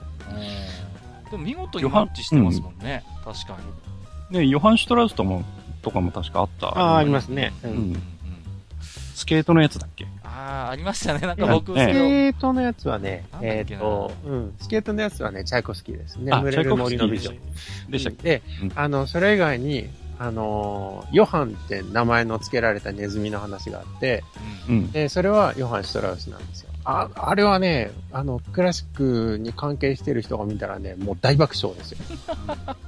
6ページしかない教本で、うんあの、トムが、すごい和音をですね、もう一人で、こう、弾き始めるわけですよ。へ 一人でワルツをね、あの、うん弾いちゃうんです。すごいね、あれはね。確か、あの、日本語のサブタイトル、フィガロの結婚ってやつもあったよね。フィガロの結婚。ー そのまんま。知らないなで、使ってる曲がそのまんまフィガロの結婚だったんじゃないかな。ええすごいな見たことないやつかもしれないですね。うんそれは。トムとジェリーはかなり、あれですね。そうするともう、ある意味曲に合わせて、もう、動きを後からつけてるとするならば、それはすごいですね。でも確かに言われてみれば、あんだけ見事にマッチングしてるっていうのは、確かに後から絵作らないとできないかもしれないですね。うん。うんうん。うん録音がないと大変かもしれない、確かに。うん、それは思いますね。あとはまあそうですね、アニメ絡みで言うと、まあ、まあ、まんまね、クラシックを題材にしたアニメもあるじゃないですか。古くは、のだめカンタービレ、最近だと4月は君の嘘とかね、この辺だともう、そうですね。それはもう大量に出てくるんで、まああれですけども、あとはね、割とね、バッハがよく出てくるなという印象があるんですよ。あの、うん。特にあの、ゴルドベルグはね、あ、もう至るところで至るところで、ね。それこそ時をかける少女でも出てきたし、僕がね、もう、あの、めちゃくちゃ印象に残ってるのは、彼氏彼女の事情っていう、あの、安野さんが、あの、はい。ね、監督やったアニメがあるんですけど、原作少女漫画なんですけど、あの途中でねヒロインが、まあ、あの初めてをあげるわけですよ、あのうん。あ。彼に、ね。はい。うんそういうシーンがあるわけですよ、まあ、その初めてを捧げるシーンっていうのが、まあ、なんていうんですか、あの特にそういうえげつない描写はもちろん一切ないんだけれども、もうただただ静かにあのゴールドベルグが流れているっていうね、じゃん、じゃん、じゃらだん、じゃじゃん、じゃじゃじゃん、じゃんっていうのの間で、こうね、そういうことをしているんだっていう、こうなんとなくこう、やらかしちゃってるわけですやらね。かしちゃってるっていうのがね、あれはね、当時結構ね、あのースレッドでね、議論になったんですよ。ふざけんなんのみたいな。侮辱すんなみたいな 見。せろみたいな。そうそうそう。いや、みいや見せろ見せるなみたいな議論もあったんだけど、一方で、クラシック板だと、バッハバカにすんなみたいな。ああ、まあ怒るでしょうね。そうそうそうそう。そうなんですよ。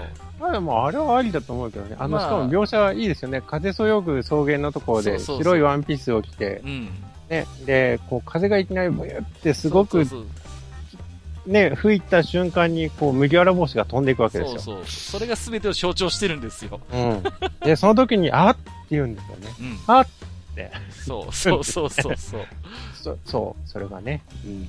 まあ、まさにというか、すいません、私もエロゲの仕事してるんで、ついついね、こういう話になると 若干熱くなるって申し訳ないんですけど、まあ、私もね、まあ、もともとバッハは、ゴルドベルグはグールドが好きなんで、何枚も CD は聴いてましたけども、はい。まあ、僕自身は別にバッハを侮辱してるっていう、あれはなかったですけどね、個人的にはね。うん、うん。私も、あの、まあそんな業界にいますけど、全然それは感じないです。よ。素晴らしい描写だと思いうんうます。ん、あやっぱ業界の方でもやっぱそういうね、うん、なんかちょっと安心しました、それを聞いて。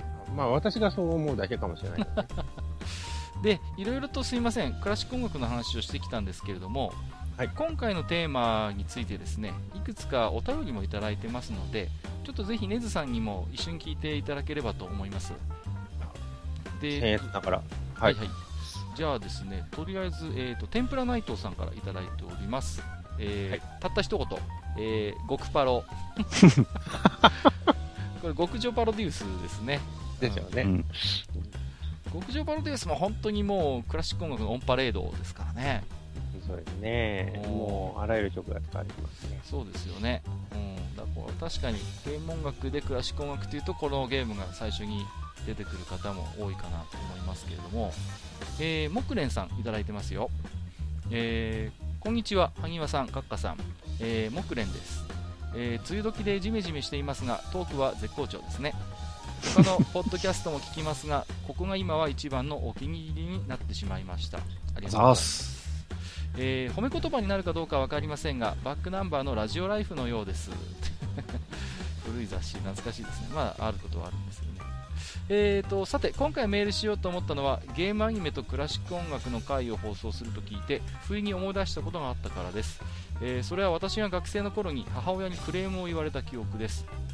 えークラシック音楽を変に繰り返して流さないでくれるかっこ怒りときつく言われたのです。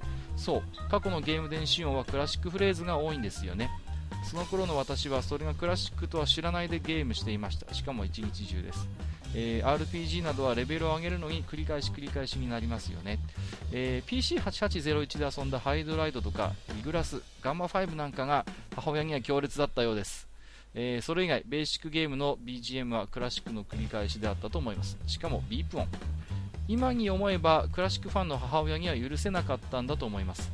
それを大音量でゲームをしていた自分を恥ずかしく思っています。勝手に懺悔をしてしまいすいませんでした。私のエピソードはこんな感じですが第29回がどんな内容になるか楽しみに待っています。それでは失礼します。といただきました、えー、木蓮さんありがとうございます。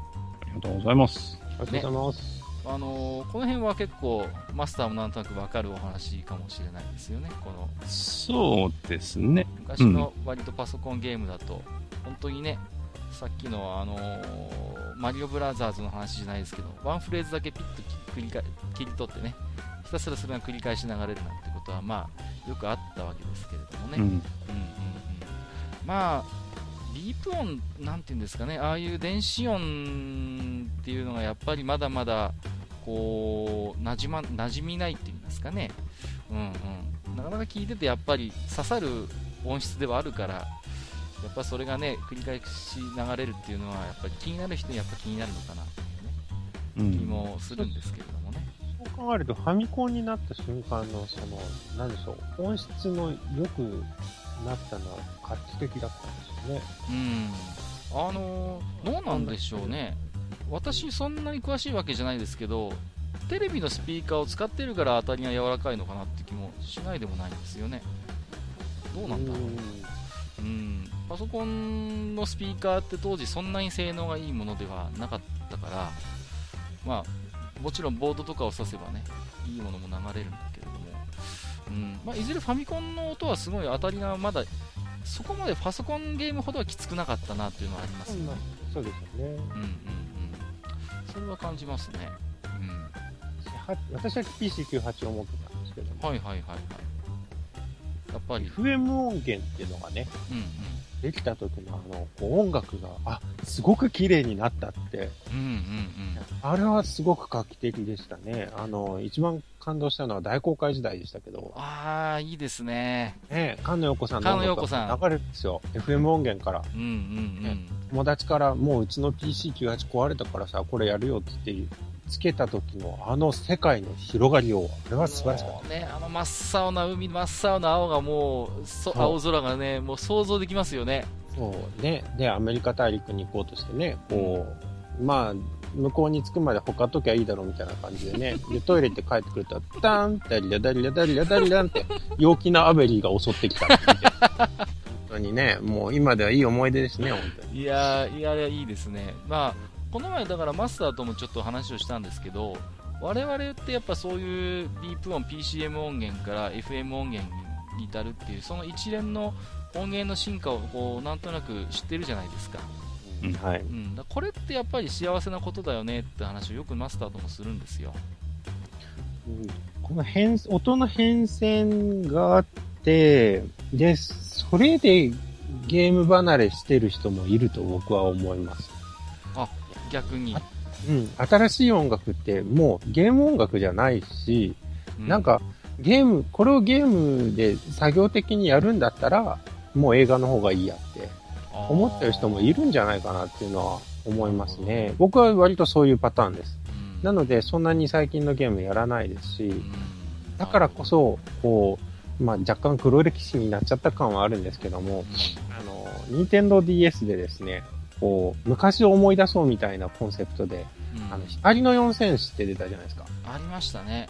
うんうん。あれはね、もう、本当に楽しみにしてて、うんうんうんででまた、あの公式サイトに行くとですね、こう、初めテーマは割と綺麗なシンセで流れるんですけど、うん。それが、あ、シンセじゃないか、スタジオ録音したものかな。うん。で、それがいきなり、あの昔のファミコンの音源になるんです。へで、絵もやっぱりそういうタッチだしー、あのそのね、ワクワク感はね、今でも、ね、よく覚えてますね。本当に期待したゲームでした。うん うんしたその続きは言わない。言わない。ただ、だって敵強いんだもん。ただほら、一方で8ビットミュージックへの回帰みたいなものも、一方うん、メインストリームとしてあってね、うん最近も一つ話題になったのが、あの、ファミコンカセットで出たじゃないですか。なんだっけ？えっ、と、8ビットミュージックパワー。ミュージックパワー。うんうん。そうそうそうそう。はい、えね、うんあれ、ああいうものがもう、なんていうんですか、プロダクトとしてできるっていう。で、まあ、ものすごい伝説のクリエイターの方が新曲を引っ提げてね、あの,、うんあのソフトにぶち込んで、えうんで、何がいいかっていうと、ゲームのシステムとかに使う容量まで全部サウンドに使えるから、そうだからファミコンの本当にポテンシャルを最大まで引き出せる曲が詰まってるっていうね。うん今までは多分ね、容量気にして気にして当時作ってたと思うんですよ。うんそんな音楽にね、容量避けないよと。ね、もっと削ってくれってね、もっとこうあれしてくれっていうのがあったと思うんだけども、丸々サウンドに使えるからね、あのソフトは。うんうんうんうん。だからそういう一方でトレンドもあるから、うん、やっぱり一定数あの頃のゲームサウンドいいよねっていうのはやっぱあると思いますけどね。うんうん。ちょっと、その当時の苦労話っていうのはやっぱいろいろあるじゃないですか、雑誌とかで。あの、またドラクエの話ですけど、あの、杉山先生がね、ドラクエ2か3かの時にね、うんこう、制作側とそのデータの取り合いになったと。それをどっかの雑誌でね、あの、読んだ覚えがありますそう、ね。なんかね、やっぱり勘に慣れたよう、でも、ね、これも繰り返しになるけど、勘に慣れた要領だからこそいろんな工夫も生まれたし。うん。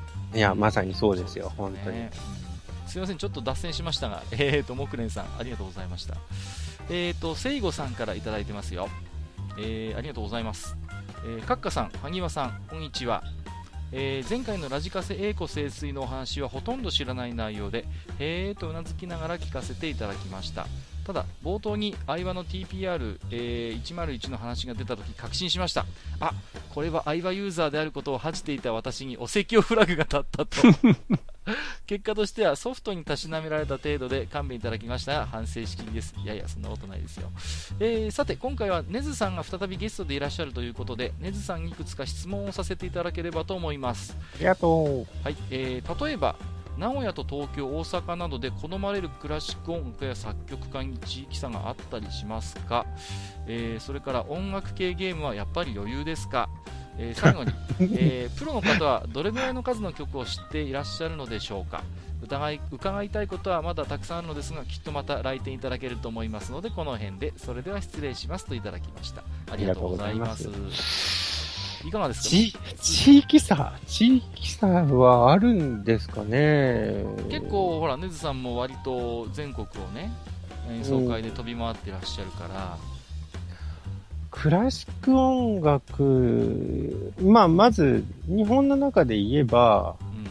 まあ、あれですよ、オーケストラのない地域っていうのもあるわけじゃないですか。うんそういうところに行くとすごく喜ばれますね。それはどんな曲をやっても同じうん、ああなるほどね、ね少し前に、あの、ちょっと山の奥の方までうん。ツアーに行ったりしてましたけど、ね、その時のその、結局山奥、山奥に住んでるなんていう方はあんまり良くないのかもしれないけども、まあでも、その、まあ山間部に住んでいる、ね、小学生、中学生とかっていうのは、その、あんまりその耳の経験っていうのがないんですよね。うんね、そういうところで、こう音楽、オーケストラが目の前にあって、わっと音がするとね、初めての音にすごく感動を覚えるみたいですね。ほどっていうのはあったりします。うんであの、まあ、地域差の話に戻ると、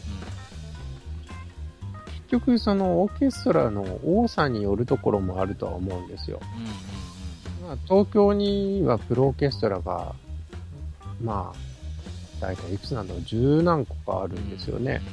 え実はこれ世界中に見て一つの都市にこれだけある都市っていう、あの、これだけオーケストラがある都市っていうのはないです。あ東京しかないです。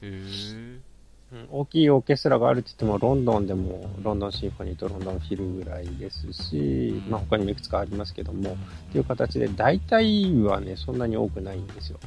そうすると、やるものの機会っていうのがすごく増えるので、あのー割と東京では、あのーコアな曲とか新しい曲を紹介してもお客さんが入りやすい、他の地域に比べて。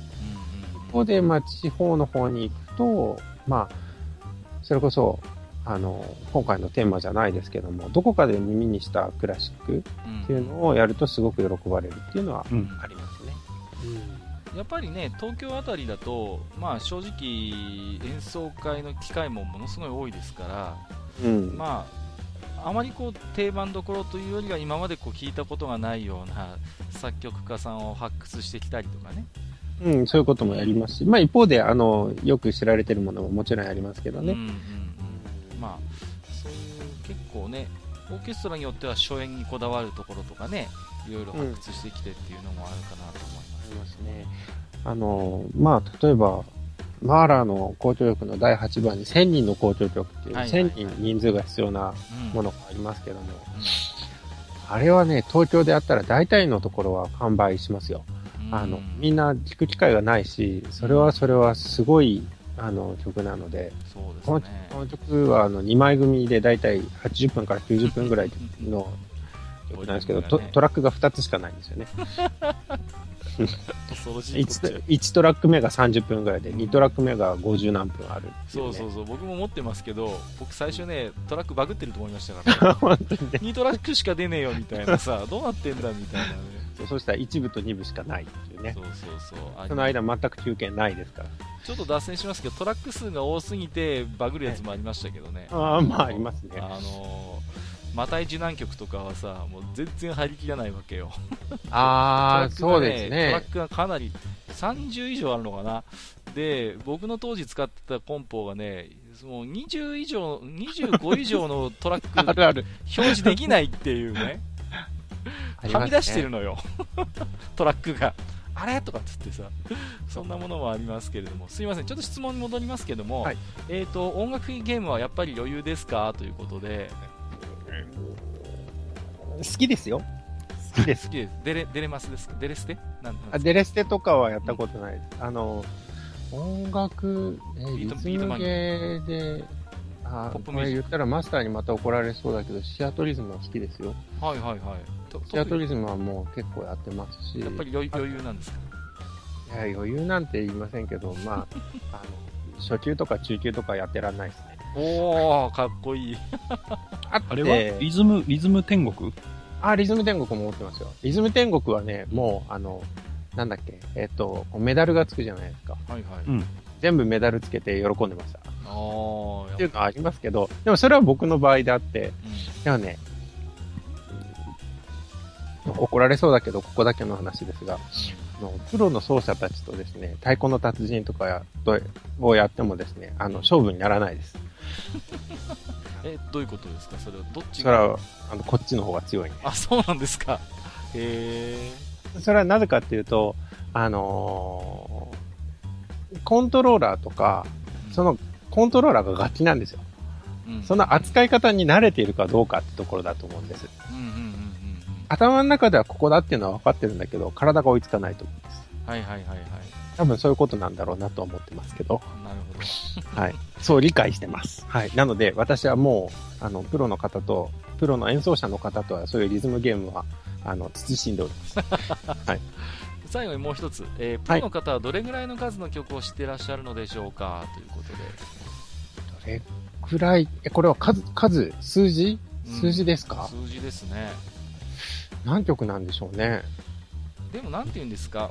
うーんと私もクラシック音楽は結構聴く方ですけどもえ聴けばタイトルが思い浮かぶ曲だとするならばどれぐらいありますか？え。ええいや、見当もつかないです、それは。え、いくつぐらい ?2000 とか3000 2000、とか。3000ぐらいあるんじゃないですかでもやっぱりだそれと思いますそれをもってその曲を知っているっていうことでいいのかなっていう気もするんですけれどでもその間のところ聞かされてもわかんないとかありますからね。まあ。あの、一曲のその単位っていうのは小さいものもあれば、さっき言ったその2トラック85分のもあれば、そうですあねうん一曲で2分3分のものもあるので、なんとも言えないですけどうん。も、まあでも種類で考えると、どうなんですかね。まあ私は割とその、これクラシックって言えるんですかっていうレベルのクラシックが好きだったりしますけど、ああなるほどねあの最近出てきてるのはね、こう、自動ピアノってあるじゃないですか。はいはいはい自動演奏ピアノ。自動演奏ピアノのために書かれたクラシックの曲ってあるんですよ。いわゆるもう鍵盤 鍵盤のこう手を置いた時に絶対人間では無理だみたいそうそう、さっきの話に繋がるんですけどね。な はいはい、はい、あの、なので、もうそういうのは、もう大好物ですね。大好物。本当に、それこもそそう考えるともう数限りない曲をご存知ということですよねやっぱりね。そう考えるう、と。そうなのかな。ちょっとわかんないです。でも私よりもよく、もっともっと知ってる人っていうのはいて、うんそういう人っていうのはどういう人かっていうと、あの、プロの人たちじゃないですね。うん、あまさにクラシックオタクと呼ばれる人あはいたちですよ。はいはいはい。クラオタね、あの、お客さんとして来ていただいてますけども、うん。知識の幅の広いこと広いこと。本当こっちがね、勉強させてもらうことはすごく多いので。ね、うん。ことクラシックに関してはねプレイヤーよりもある意味リスナーの方がかなりいろいろ分かってるっていうこともまあまあある時は多いでしょうね、それは。ね。うん。うん、まあ、ある種のそういう収集癖じゃないけれども、ねレコードを収集する趣味の人もまだまだいっぱいいますし、うん。じゃうじゃいますからね。ね、あるいはピュアオーディオが好きな人とかね、やっぱり結構、ね、いろん。なチャンネルからクラシックにつながる人がいらっしゃいますからね。はいうん。えー、と聖子さん、実は、えー、ともう1ついただいてまして、はいえー今回はお便りの数が大変なことになっていると思いますので簡潔にクラシック音楽が使われているゲームを1つ、えータイトル「太陽と花と雨と」えープレス2のアドベンチャーゲーム、えーゲームの舞台であるリゾートホテルの雰囲気に合うようかなりアレンジされていますが、えージムノペディやボレロなどのクラシックが BGM として多く使用されています。えークラシックはゆったりとしたアドバンアドベンチャーゲームと相性がいいのかもしれませんね。それではまたといただきました。ありがとうございます。ご存知でした？このゲームマスターヌーズさ知らないですね、私は。んマスターも多分プレステ2だと。意外とやってたりするかもしれませんけど。どうです？いや、全然ですね。僕もね知らないんですこれ。でちょっとねうん。ちょっと今度調べてみようかなと思いますね。ちょっと遊んでみようかな。安く手に入るんだったら。せっかく聖吾さんからご紹介いただいたんで、うん。アドベンチャーっていうのは、あれですか？あのー、コブラ的なやつですか？ホブラね、古いね、PC エンジンで出てたやつでしょ。うん。まあ、あれもアドベンチャーですけど、まあ、そんなこと言ったら、ね、今日のクラシックつながりでいくと、ファミコン探偵クラブはクラシック曲結構使ってましたよね。ああ、うんうんうん。インベンションとかあったと思うよ、それこそ。そうですね。うんうん。えー、ありがとうございます。なんか貴重な情報いただきましたんで、私ちょっと調べてみたいと思いますけれども。えーと、まだお便りいただいてますよ。えー、猫屋さんいただいております。えー、猫缶電子版の猫屋さんですね。ありがとうございます。えー、カッカさん、萩谷さん、こんにちは。そして、ゲストのネズさん、はじめまして。はじめまして。はい。なんだ、えー今日も元気な猫やんです。クラシックといえば運動会。運動会といえば国尾くん。それくらいしか思いつきません。笑い、えーゲームで連想するのはクラシックではないけれどドラクエのオーケストラを想像します。そんな知識しかないので今回の配信はとても楽しみにしております。さて私とクラシックについて一つ。出会いはのだめカンタービレですえードラマ、アニメも面白いけど随所に盛り込まれたクラシック音楽がとても心惹かれるものがありました。えー譜面にどれだけの作曲家の思いが散りばめられているのかそんなことを考えたこともありませんでした、えーこれを機にクラシックを聴くようになったのですがより身近に感じるようになったのはディーン宮本エミリーがコラボしたことでした、えーやっぱり好きなグループとコラボするとその相手も知りたくなるんですよね。その時に CD も買ったので今でも時々聴いています。えー身の丈話になってきたので今回のお便りはこれくらいにさせていただきます配信楽しみにしていますといただきましたありがとうございますえーと、のだめ艦隊ビル出てきましたね。うんはい。うんうん、アニメで。やっぱり、なんていうんですかね、そういうものをきっかけで、どんなきっかけでも、でもそうやってクラシック音楽に触れて、いいなって思えるっていうのは、うん、いいなと思うんですよね。あの、あ嬉しいですね。うんうんうんファンが増えてくれるっていうのはとそうそうても嬉しいです。うんなんていうんですかね、クラシック音楽にある種のなんか抵抗感っていうか、なんかちょっと硬いみたいなって、まだまだどっかあったりするじゃないですか。いや、クラシック硬いっすよ。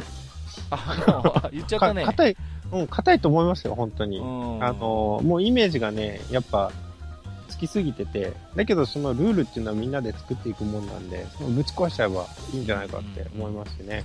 あのークラシックのコンサートにぜひ来てほしいんですけども、うんあのーコンサートに行くってなるとやっぱり、皆さん、どんな格好していったらいいのとか、はいはいはいはい。うんそういう話になるんですよね。うんうんうんで、皆さんに推奨しているのはですね、あの、スニーカー、ジーパン、T シャツで結構です。私は言ってます。それで全然何にも問題はありません。あの、なんならスニーカーじゃなくていいです。あの、ビーサーでもいいです。はい、本当に、それで大丈夫ですよ。それで入れますから。あの、ただね、あの、ちょっとすね毛とかは隠してもらえたらいいかなっていうのは思いますけどね まあ、。それは例えば他の方がちょっと不快に思うようなのはちょっとっていうことですよね、要は。そうなんですよね。短パンとかだと、やっぱりちょっと、あの、ね、あの、奥様方とかはう、ん。ちょっと嫌な感じを持つかもしれない。なるほどね。せめてちょっとね、あの、すね毛にリボンつけるぐらいで。あ、そうですね それならいいんかい。まあ、あのー、私は結構ね、宗教曲が好きなもんですから、ミサ曲とか、受難曲とかやってるとやっぱ行くんですけど、やっぱ個人的には、個人的にやっぱり、あのー、肩の出る服着てる女性の人は、うんと思う時は正直ありますね。うん、まあ、そういうミサ曲の類の時はですよ。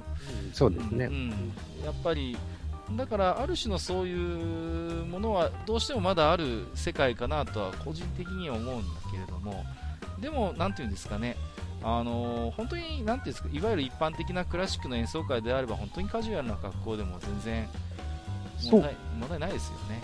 本当に何にもないです。あの、そのミサ曲のこともそうだけども、それも結局、あのね、今まで作ってきてしまった伝統なわけですから、うんうんうん、それはもちろん、あの、んどうかなって思う人もいるんですけども。まあ、それも結局、ほら、僕、僕の自己満足だからね。結局のところ。別に、それを、ほら、ね、肩の出る服を着たご婦人がいたとしても、ね、向こうが咎めるなんてことはないから、うん、うん、そうですね。全然問題ないんだろうけれども、うん、そんなところかな。ですから、機会があればぜひ猫、屋さんも生で聞いてみていただくということでね。本当に、あの、硬くないです。硬いって思われてるだけです。大丈夫。あと、国尾くんは私も大好きです。えー、ということで、えー、ありがとうございました。えー、それではね、次のお便り。ドランネコさんいただいてますよ。ありがとうございます。ありがとうございます。えー、28回拝聴させていただきました。えー、ラーメンバーがガムラツイストの前身だったような気がします。個人的にベビースターラーメン系のお菓子が苦手なのでガムラツイストの方を集めてました、えー、次回はクラシック界のようですね。ハードロックヘビーメタルにどっぷりハマっていた頃元ディープパープルレインボーのリッチー・ブラックモアえー、アクセプトのウルフ・ホフマンなどのギタリストが大工やバッハなどのクラシックのフレーズを曲に取り入れたりスコーピオンズがライブで工場の月を演奏していました。バッハのチェロ組曲第1番ペールギュントの山の魔王の宮殿にてなどかっこいいフレーズの宝庫だと思います。マニアックな打分になってしまいすみませんということでいただきました。ありがとうございます。ありがとうございます。まああのディープパープルのね、えー、うん、リッチー・ブラックモアは本当にエピソードにこと書かないそうですね。なという気がしますけれどもね、うん、うん。いろいろありますよね、うん、まああのいろいろねあのギターぶっ壊してみたり アンプぶっ壊してみたりはいはいはいまあで火つけて自分も燃えたり あとはこうね、あの、ステージの上で爆発を起こして、うん、火事になって、で、あの、その、まあ、州というかね、その地区の警察が駆けつける前にヘリコプターであの逃げたりとかね。めちゃくちゃですから、あの人。うん、もうね、まあ、それでも、まあ、あの、ギターのテクにやっぱ惚れ込む人もいっぱいいるから、ね、そうですね。うん、あれがなかったら本当にただのエキセントリックな兄ちゃんっていう感じですけれども。やる気ない時本当にやる気ないけどね。あ、そうですか。そう。あの、やる気ない時は本当適当な弾き方するし、なんかこう、気が乗ると、なんか、やっぱりこの人って神だなっていうような演奏をしたりするんで。なるほどね。まさにじゃあ天才肌というところ。困った人です。はい。まああのね、バッハのチェロ組曲第1番とか、あとはベール・ギュントのね、うん、山の魔王の宮殿にてなんていうのは、本当にまあよくゲームやアニメでも使われるところですよね。うん、そうですね。うんうんうん、ね、あのあれですか、朝のテーマですか、あの、エル・ギュンタ、そうですね。はい。そうそうそう。あの、なんていうの、導入がね、やっぱり僕は、なんていうんですか、ドラクエの止まった時の、てれれれれってってのね、あれとちょっとやっぱ重なるんで、昨晩もお楽しみ、ね、だから、だからなんでそれを出すんですかまあ、だからなんかね、僕はそこの連想でなんとなく朝のイメージってのはスーッとこう入ってきたりしたこともありますけれどもね。うんうんさっきより音取れてたね。ん？さっきより音取れてたね。やるのとね。ちょっとそれネタバレやめてもらいます、ちょっと。いや、実はここちょっと今、あの、録音ミスしてまして、はい。すいません。このドランネコさんのお便り紹介するの私3回目なんですけど。も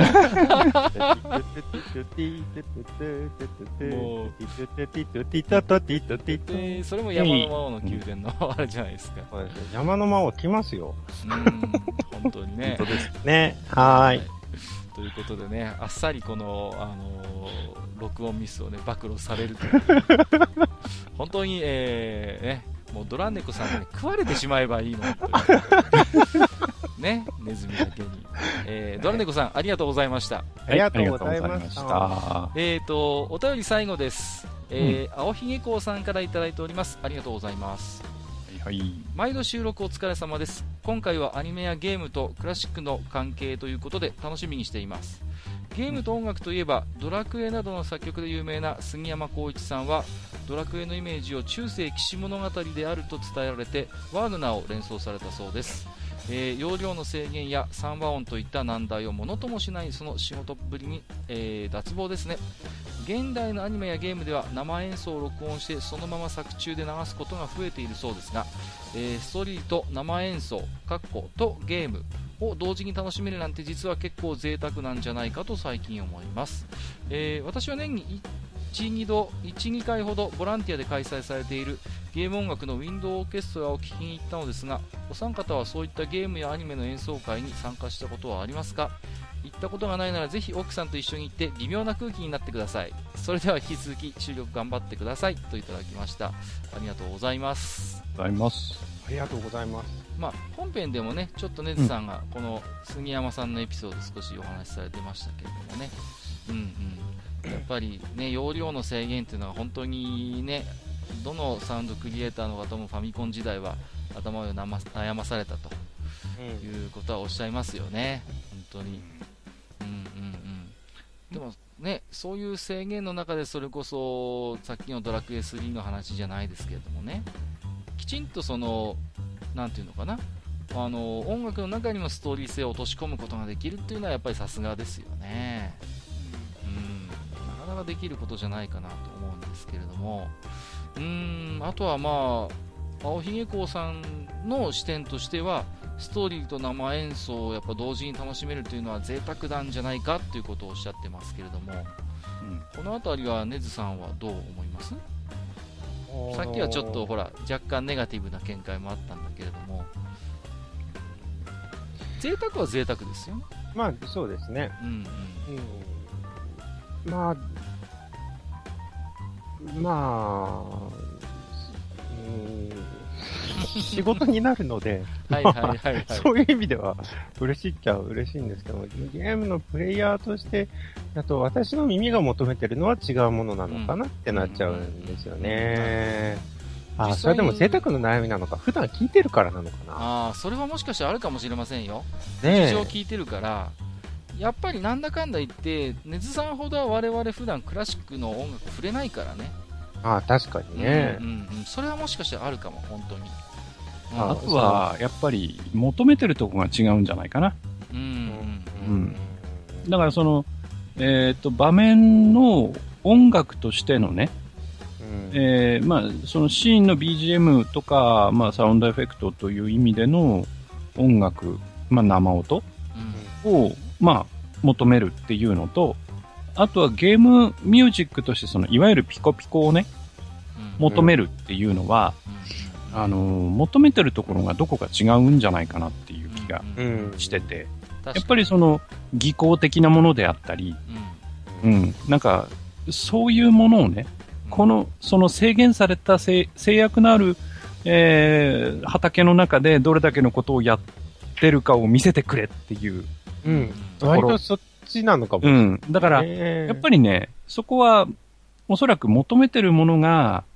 少しこう、まあ、僕なんかもめんどくさい方なんでね、そういうところはありますけど、その、音楽に関して、その、まあ、尖った聴き方というか、うんうん、なのかもしれないなっていうのはちょっと思いますけどね。うん、あの、そう、こう、尖った聞き方といえば、あの、ね、私は最近ドラクエ10にすごいドハマりをしてるんですけども、はいはいあの、あ、この音あの人だなとかね、演奏者がわかる。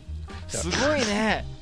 演奏者がわかるんだ。うんだって、いや、それは知ってる人だとわかりますよ。はいはいはい。だってどこのオーケストラがやってるって書いてありますし、なるほどね。で、そこに出てる名前の人も知ってる人がいたりそそれってでもどうなの？あくまでほらバックミュージックとしてのゲーム音楽がという考えで言ったときに邪魔になっちゃうんじゃないの？その知識ってそんなことはないになっちゃう。あ気になやっぱりそうなんだやっぱ気になっちゃう。うんそれはちょっとあれですね、仕事柄と言いますか、ちょっと因果なところがありますね。で、で、多分ね、そこのオーケストラの人ね、この放送聞いたらね、僕は誰かってね、もう特定されちゃうね。怖いですね。うん、こんなネチョネチョした声の人なかなかいないからね。いやいやいや、そんなことない、大丈夫ですよ。ね。えー、ということで、えー、青ひげさん、はい、えー、あ、そうだそうだ、あと、えっ、ー、と、オーケストラ、ね、ゲーム音楽のウィンドウオーケストラ、聞いたことがありますか？ということですけど、マスターはそういうとこ行ったことありますか？うん、ウィンドウオーケス、うん、オーケストラっていうか、オーケストラを実際に生でゲームのね、うんうんうん、えー、聞いたことっていうのはさすがにないですね。ないですか？うん。まあ、あの、それこそね、あの、ドラクエの、その、えー、公共曲のアルバムとか、うんうん、えー、ワルキューレの伝説の公共曲のアルバムとか、うんうん、あと、オーガのね、はいはい、あの、アルバムなんていうのは、もちろん買ったりはしてますけど、うんうんうん。うん、生でっていうのはね、やっぱり、あの、地方に住んでるとなかなかね、機会がないですわ。そうですね。私もね、あの、それ専門っていうのはないんですけども、一回だけすごい嬉しい誤算といいますか、うん、あって、まあ、ど某その地方都市で持ってるオーケストラの演奏会に行った時にですね、まあ、あの別に普通のクラシックのものだったんですけれども最後のアンコールでタクティクスオーガのリボルトを演奏してくれたことがあったんですよ。おおそれはレアですね。うん。いや、うん、びっくりしちゃっていやもちろんプログラムには書いてないからね、うん、確かなんだっけな普通の普通の演奏会だったんですけどね、うん、うん、最後の最後になんかマエストロが好きだったのかそれをやってくれて、リボルトってどんな曲だっけ？あの、あれです。じゃーん、チャラチャーン、チャチャラチャチャチャンってやつですよ。あ、サンダー大江戸。そうそう、大江戸 A マーチのテーマです。はい、そっちで言ってくれないとわかんないんですよ。はい、なるほど、はい。そうそうそう。あれをね、やってくれて、でね、あのー、そうなんですよ。うわーって思ったことが1回だけありますけども、最初からゲーム音楽のクラシックというかオーケストラ演奏会というのは僕も行ったことないですね。うん。うん、まあ、そんなところでしょうかね。はい。あこう、すごい興味深いですね。あのー、なんだっけ、えっ、と、微妙な空気になってくださいっていうのは、うん、それは、あれでしょ？結局、奥さんとの、自分との温度差ができるからでしょ、うん、そういうことか。うん。だから、例えばね、その、うん、まあ、僕らが例えば聞きに行って、例えば夫婦で行ったとして、うん、その、それこそその、サンダー大江戸のね、うんうんうん、が、こう、最後に、例えば、その、サプライズでやったとするじゃないですか。うんうん、そうすると、ね、例えば僕とか閣下なんていうのはもう大喜びなわけですよ。うん。おわーってなるじゃないですか。うん。でも、奥さんとか、そのゲームをしていない人にとってみたらポカーンじゃないですか。うん、そうですね。ね、アンコールでこの、え、知らない曲？みたいな。うんうんうん、うん、それは、それは微妙、微妙な空気にもなりますわ。うん、やっぱりゲーム音楽っていうのはやっぱり体験と密接に結びついてますからね。うん。うんうんうんだからやっぱりそういう経験がないと、うん、なかなかやっぱり刺さってこないっていうのは正直あると思いますよ。うん、でも、あの、逆にね、あの、まあ、さっきも、ほら、あの、地方でね、あの、うん、みんながど、どこかで聞いたことのある曲をやると、その、喜ばれるっていう話がありましたけど、あの、実体験として、えっ、ー、と、高校の時に、えっ、と、札幌、あ、NHK だったかな要は交響楽団が来てて、うんうん、みんなで聞きに行くっていう授業があったんですよ。うん。はいはい、授業というか、その催しがあってね、学校のみんなで聞きに行くっていうのがあって、はい、その時に、まさにコウモリ序曲をやってくれたんですよ。あの、ちゃんちゃんちゃん、ちゃちゃちゃちゃちゃちゃちゃちゃちゃちゃんちゃんちゃんっていうね、うんうん、あの、まあ、要はトムとジェリーで使ってるあれですよ、はい。はいはい、星。星空のコンサートで使ってるあの曲ですよ。うん、で、それまでは、こう、なんとなくその会場の中がざわざわざわざわしてて、そん。な、オーケストラなんて聞いてらんねえよな、みたいな。その、まあ、その、そのぐらいの多感な年頃ですから、こう、どっちかっていうとクラシックってダサいっていうイメージがあってね。なんか学校で勉強で聞くもんだろうみたいなイメージがあって、まあもちろんそうじゃない人もいるんだけど、こう、大勢、こう、大半の、こう、雰囲気ってそうじゃないですか。ところが、その、コウモリ序曲が始まった瞬間に、みんなが、え？ってなって、うん、あ、この曲知ってる知ってるなんだっけ？なんだっけ？っていう、それでこう、はいその全部の注目がそのステージに集まるっていうね、うん。うん。そういう瞬間もあったりするので、まあ、そう考えると、まあ、ゲームに限らず、やっぱり、うん。そういうね、うん。おそらくそれはトムとジェリーのトムとジェリー効果ですよね。効果。ですよね。うん。そうですよねやっぱり、んそういう何かこう体験とやっぱりくっついている印象的な音楽っていうのはやっぱり、うん、刺さるんですよね。うんうんそうそう追体験になるんでしょうけれども。だから、前にね、あの、これは個人的な、まあ、あの、ここには関係ない話なんだけれども、そのネズさんと、えーどうやって、その、えークラシックを、まあ、若い人たちにもっと聞いてもらえるようにできるかみたいな話をしたときに、うんやっぱりそういう仕掛けがなんか必要だよねっていう話はちょっとしたことがあるんですよね。なるほどね。うんうん単純にクラシックいいですよ、いいですよって言ったって、特に若い人なんていうのはどうしたって今のものじゃないんで、しょっぱなからバカにしてるわけですよ。まあそうねダサいっつってうんうんねう。ん。いや、聞いたら面白いんですよ。面白いし楽しいんだけど、とっかかりとしてやっぱりね、その、やっぱり若い子ってシャレこきだから、うん聞こうとしないんですよ。うんうん古いものを。うん。だから、そういう時にはね、やっぱ仕掛けが必要になるのかなっていう話は前にしたんだけど。まあそう考えるとね今日ネズさんに紹介していただいた公共戦艦ショスタコービチでしたっけ、うんうんうん。なかなかいい面白いですよね。いい企画だなと思いますよね、うんうんうんうんうんなんでまあちょっとぜひねあのいろいろそういう今日まあ普段今日のリスナーさんでクラシック音楽あまり縁がないなと思ってる方もね案外いろいろね、あのー聞いてるしこう中にはねじっくり聴いてみたいなという曲も多分あの出てきたかと思いますので何かこれをきっかけにね少しでも。まあ今ねもう本当に便利で 動画もいっぱいありますからね。そうですぜね。ひちょっと聞いてみてまた感想などいただければね、うん。とても嬉しいかなと、えー思います、えーということで、えーちょっと長くなりましたけれども、うんうん。えーね、クラシック音楽のお話をさせていただきました、えー、埴輪さん、ねずさんありがとうございました。ありがとうございました。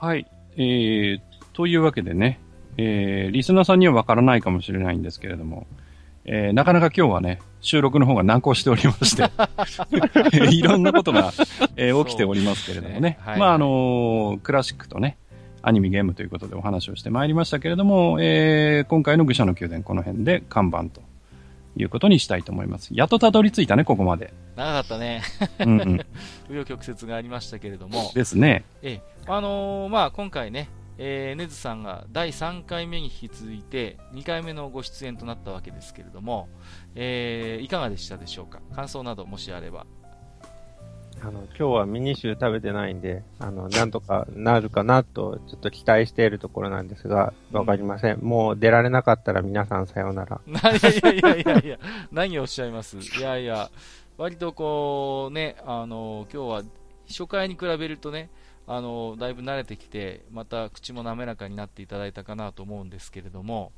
あの今後何かね、あのこのお店で語りたい、おしゃべりしたいテーマなんかがもしあればね、先にお伺いしておきたいなとも思ったんですけれども、そのあたりはいかがですか？まあ、あの、ね、今回クラシックの話がありましたけども、うん。ね、まだまだ深く掘れるところはいっぱいあると思いますし、そうですね。まあ、ね、で、いろんなテーマを扱ってることで考えると、ね、ま別にほら、なんていうの、クラシックに寄せなくても、あ、ね。ほ、ら、さっきお話ししてましたけど、結構ファミコンもね、もう入り浸って遊んでたっていうこともあるから、まそうですね。まあゲームの話は、ね、いろいろ、ね、なんか面白い話できたらいいなって。そうですね。ですから、ねあ今後も遠慮なくお声掛けさせてもらいますんでね。はいぜひぜひおいただければと思いますけれども。まあ、あれだよね。簡単なところだとさ、例えば好きなゲームミュージックとかね。うんうんううん。ん。うんそんなんでもいいでしょうし。そうそう、ほら、やっぱりね、根津さんなりの聞き方があると思うんですよ。うん。我々がなんとなくいいなと思ってるものも、実は何か理由があるのかもしれないし、うん。その辺やっぱりね、うんうん。今日のドラクエ3の話は僕すごい目から鱗でしたよ、やっぱり。分散和音。うん、そうそうですね。だから、ね、いろいろとそういうまだまだ面白いネタ持ってそうなんで、えー、今後もね、えー、リスナーさんも待ってると思いますんで、お声掛けさせていただきますんで。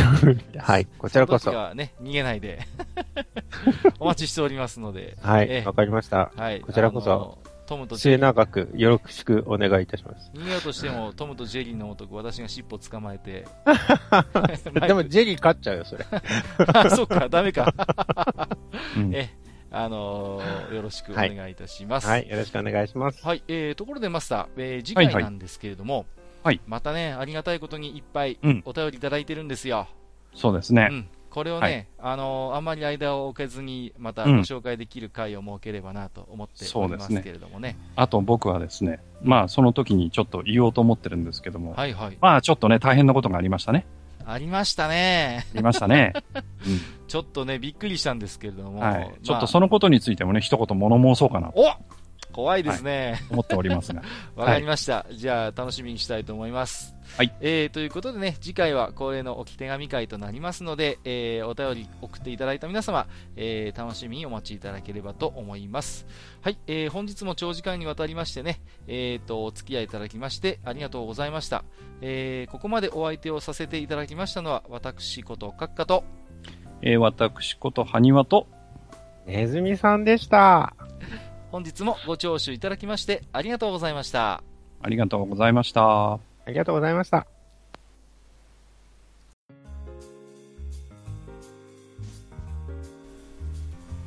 おっさん二人でお送りしているトークラジオ。愚者の宮殿では皆さんからのメッセージを募集しております。メッセージはブログのお便り投稿フォームのほか番組メールアドレスおよび番組ツイッターにてお受けしています。番組メールアドレスはフールパレスアットマーク Gmail.com oolpalace アットマーク Gmail.com 番組ツイッターはフールアンダーバーパレス。FOOL アンダーバー PALACE となっております。皆さんからのお便りお待ちしております。